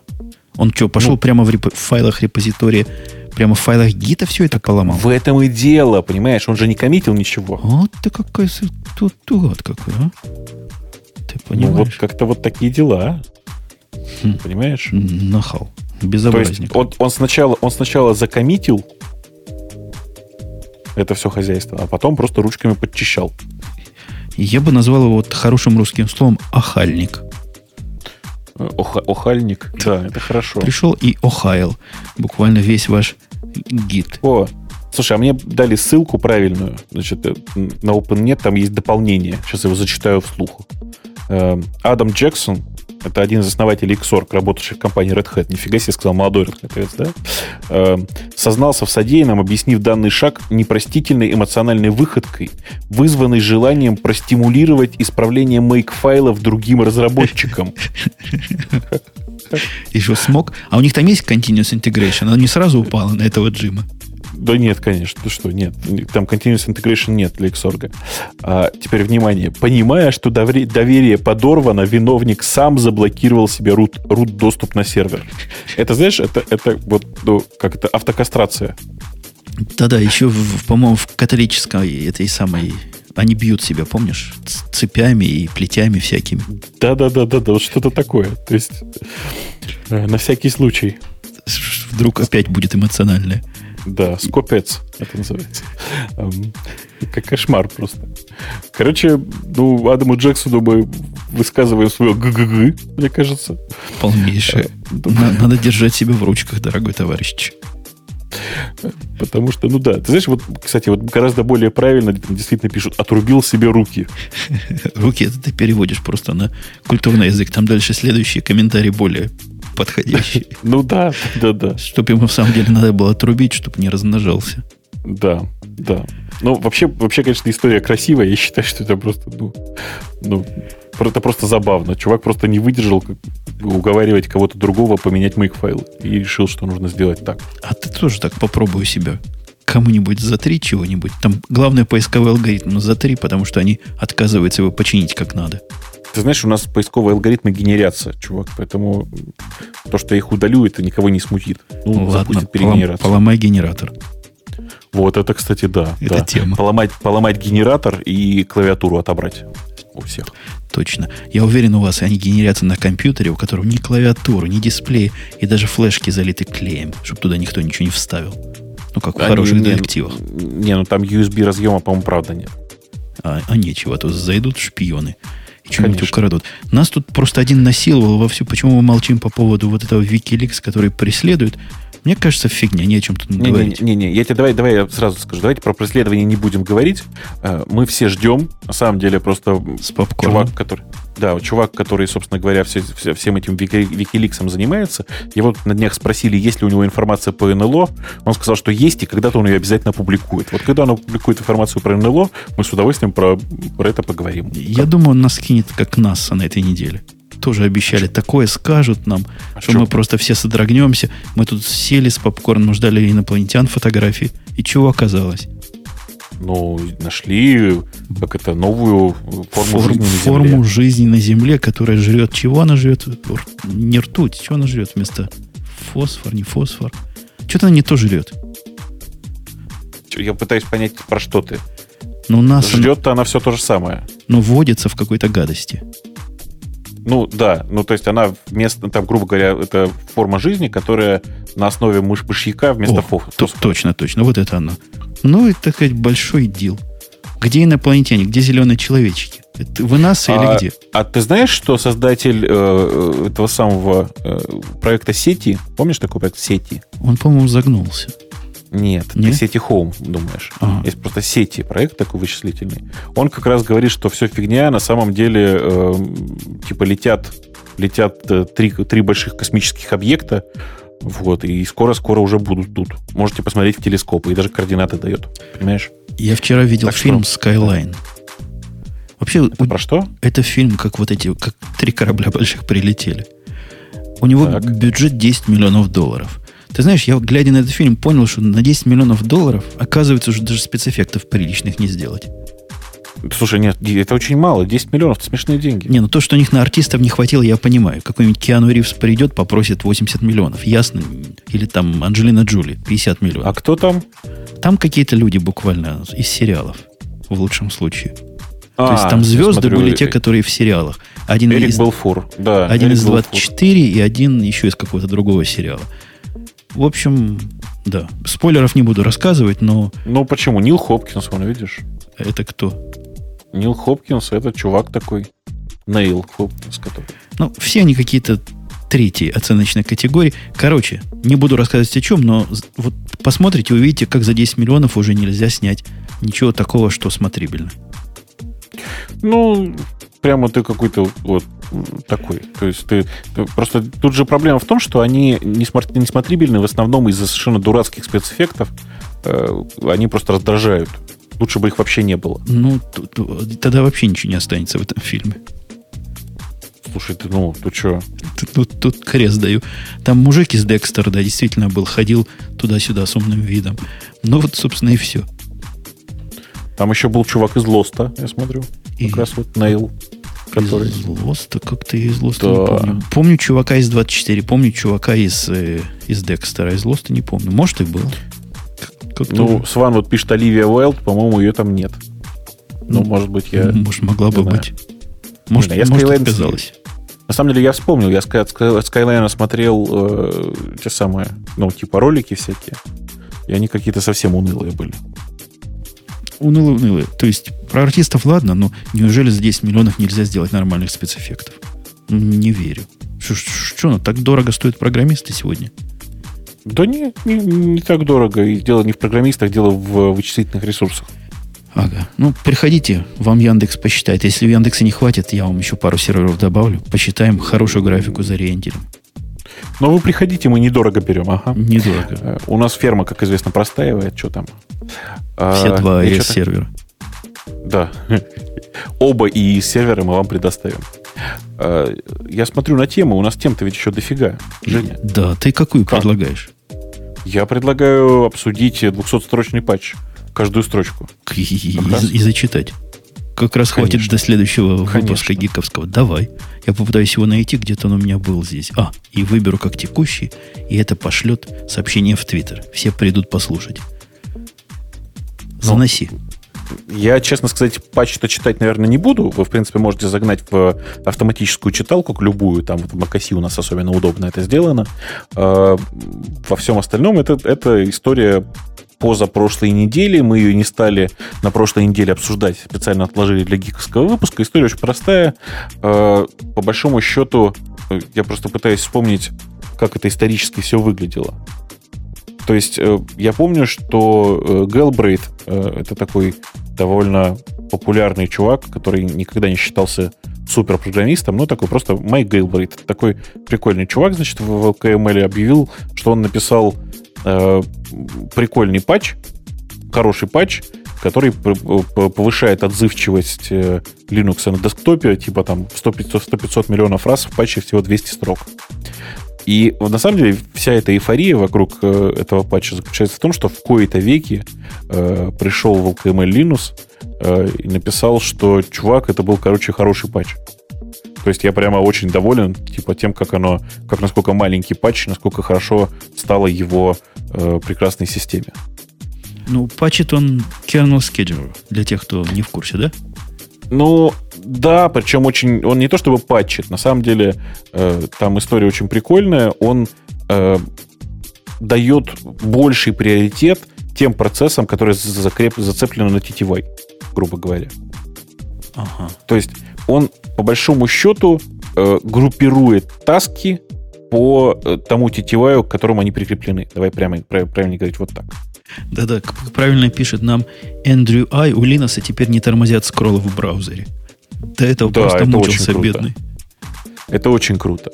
Ну, то есть, по большому счету, ну, там, тот, тот пример, который приводит Linux, он, конечно, просто зверский, о том, что make с минус J64 при сборке кернела э, при этом позволяет ему нормально пользоваться его браузером, и у него действительно скроллинг не тормозит. А, а Make сейчас научился, да, все, все ядра использовать. Уже давно, по-моему, умеет. Да, конечно. То есть может помешать браузеру как большой. Конечно. Нет, на самом деле вот этот как ключ минус J это как раз количество процессов, которые параллельно запускаются на разных ядрах. Крутенько. А, кстати, тут есть прикольная история про то, что у гнутого мейка, по-моему, у единственного есть параметр, когда, который позволяет использовать столько процессов, сколько у тебя ядер или мультипликатор к этому использовать. Но в данном случае это, в общем, не очень важно. Э, история патча очень прикольная, потому что в тот момент, когда был опубликован этот патч, э, два разных человека, один из команды Ubuntu, а второй из команды Red Hat, встали, значит, встали на стульчик и сказали, да нам этот ваш патч нафиг не нужен. И действительно оказалось, что не нужен. По большому счету, в принципе, все для этого в существующем ядре уже есть. Э, выяснилось, что для того, чтобы реализовать аналогичный, аналогичное поведение, достаточно там, условно говоря, четырех команд трута и добавления одной строчки в башерце или там в профайл, кому как удобно. Э, по большому счету, сама по себе идея, что э, десктопным приложениям нужно выделять CPU вне зависимости от остальных приложений, она очень прикольная. То есть она очень правильная, и по большому счету в, во всех, сейчас, подождите, внимание, сейчас будет пинок по э, мягким местам, во всех современных операционных системах в реальности так и сделано. Ну, то есть, на самом деле, винда, она просто отдает приоритет всегда десктопным процессам. Больше того, в винде, если вы помните, до, до недавнего времени вообще было очень смешно. Э, приоритет отдавался тому процессу, который, ну, как фронтмост, тот, тому процессу, окно которого сейчас на переднем плане. Интеллигентные люди называют это Z-ордером. Ну да. Ну, собственно говоря, это даже, даже в каком-то смысле правильно. То есть то окно, которое сейчас находится на переднем плане, должно работать быстрее всего для нормальных людей. Может быть, на самом деле нужно было делать именно вот это. И, и все, и не париться. Ну, у нас-то в, в этих православных Unix AK OS X также тоже сделано. Наверняка UI приложения получают свой квант вне зависимости от, ну, с меньшей зависимостью от всего остального. Ну да, там очень прикольно, там, значит, с, с очень высоким приоритетом запущено то, что в X называется Window Manager, а на самом деле просто средство для отрисовки всего на экране, по большому счету. Э, десктопное приложение получает примерно равный приоритет, потому что там сложно определить, как, как бы, какой процесс более приоритетен, какой менее. Но те приложения, которые сейчас находятся на совсем переднем плане, то есть у меня вот в данном случае прямо сейчас это четвертый Firefox, они получают чуть больше процессора. Вот. А как ты вот э, подставил? Э, Safari отставил, хотел сказать. Неужели а четвертый а. Firefox лучше? ставлю эксперимент, попробую жить на четвертом Firefox. Он достаточно быстрый. Он очень падает пока, но он достаточно быстрый, в отличие от. Сван просит рассказать, что именно по этой причине в Маке версии 8 парализация была через свитчинг фокуса. Знаете, в это время, во время Мака с версии 8, в Linux негров линчевали. Ну, в смысле, там, простите, было 2-2 ядро, э, про которое сейчас вспоминать страшно. А в Microsoft была не вытесняющая многозадачность Windows 3.11. Ну, по большому счету, в восьмерке тоже не вытесняющая многозадачность. Ну вот, охаяли всех, раздали сестрам по серьгам, порадовались за патч. Я смотрю, время вроде как ого, а тема наших слушателей не, не, как-то они не ловят фишку, что первый выпуск месяца должен быть э, гиковский. А там есть хоть одна гиковская тема, ну вот, вот, кроме linux.fm? Ну вот сверху иду, Яндекс какие-то скала люди, Дидос на Викиликс, какая-то фигня полнейшая. Яндекс опять назвал. Э, Яндекс опять назвал. А, не, вот смотри, Серджио есть одна с 26 плюсиками. Э, говорит, что Питер Санди, основатель BitTorrent трекера The Pirate Bay, объявил о намерении создать альтернативную систему корневых DNS-серверов. Во замахнулся. Это еще круче RF-домена будет. Ты знаешь, там правильно скрипач тебе подписывает, говорит, что уже обсуждали в темах еще летом. А, да. Или даже весной. Действительно обсуждали, э, но вообще сама по себе идея очень правильная, я считаю. То есть не нужно изобретать альтернативный интернет. Хотя, может быть, это тоже неплохая идея. Но, тем не менее, не нужно изобретать сейчас альтернативный интернет. Сейчас вся власть принадлежит машинам, в смысле DNS-серверам. И э, если очень хочется создать свой маленький интернет с э, блэкджеком и э, девушками неприличного поведения, то, конечно, самое простое это просто создать альтернативные DNS-сервера и не париться. Ну, собственно, Знаешь? а у вас такого, такого нет? У меня есть свои собственные DNS-сервера, которые Но. вообще сугубо внутренние, не реализовываются снаружи вообще никак. И это хорошо. Конечно, есть, но э, речь-то в данном случае идет не об этом, а о том, чтобы создать именно альтернативу корневым DNS-серверам. Понимаешь? Понимаю. Поднять свои корневые сервера. Да, причем у них там будут альтернативные записи, не такие, как в, в основных. То есть ты не сможешь ходить по старому доброму интернету.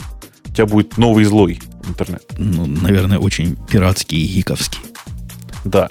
Но я не понимаю, кстати, почему Сэнди не пошел дальше и не сказал, что DNS вообще нужно отменить. Это на самом деле тоже хорошая тема. Про то, что DNS вообще не нужен. В 21 веке он даже смотрится каким-то анахронизмом. Да, то есть нужно, конечно, реализовывать какую-то peer-to-peer систему, которая, так, которая, собственно, и реализует DNS, так или иначе. То есть вернуться во времена FIDO, знаешь, когда Точно. есть э, там общая схема нумерации и не париться. Абсолютно согласен. Да и сейчас уже в эту сторону идет. Всякий уважающий себя гик поднимает себе свой собственный, ну, как минимум, кеширующий DNS-сервер. А от этого один шаг до peer-to-peer между ними, и центра Слушай, вам а уже у тебя на, надо. на macOS кэширующий неймет поднят разве у тебя? Да, поднят. У меня же а есть, его подним? у меня же а? есть э, Mac Mini сервер, который стоит снаружи и всеми этими глупостями занимается. Ну, да ты прямо умный какой. Слушай, нет, у меня сейчас вот кэширующий выключен, но это временная мера. Я себе отдельно обычно ставлю name и просто отдельно кэширующий конфиг раскатываю просто на него. А, тупо потому, что у моего провайдера периодические проблемы с DNS. То другой причины нет.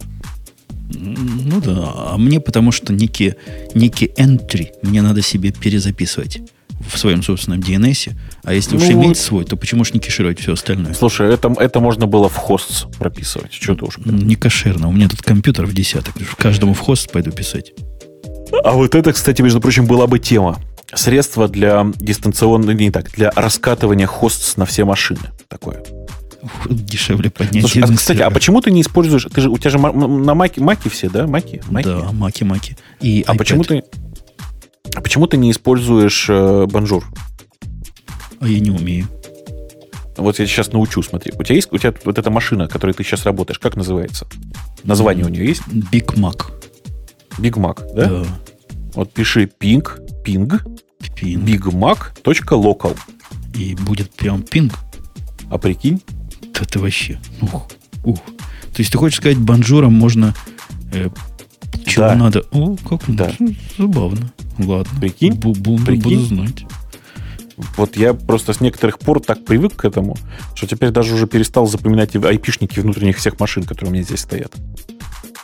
Я они у них всех названия и все. И причем ты название меняешь, и оно мгновенно отражается в- на остальных машинах. Bonjour великая вещь.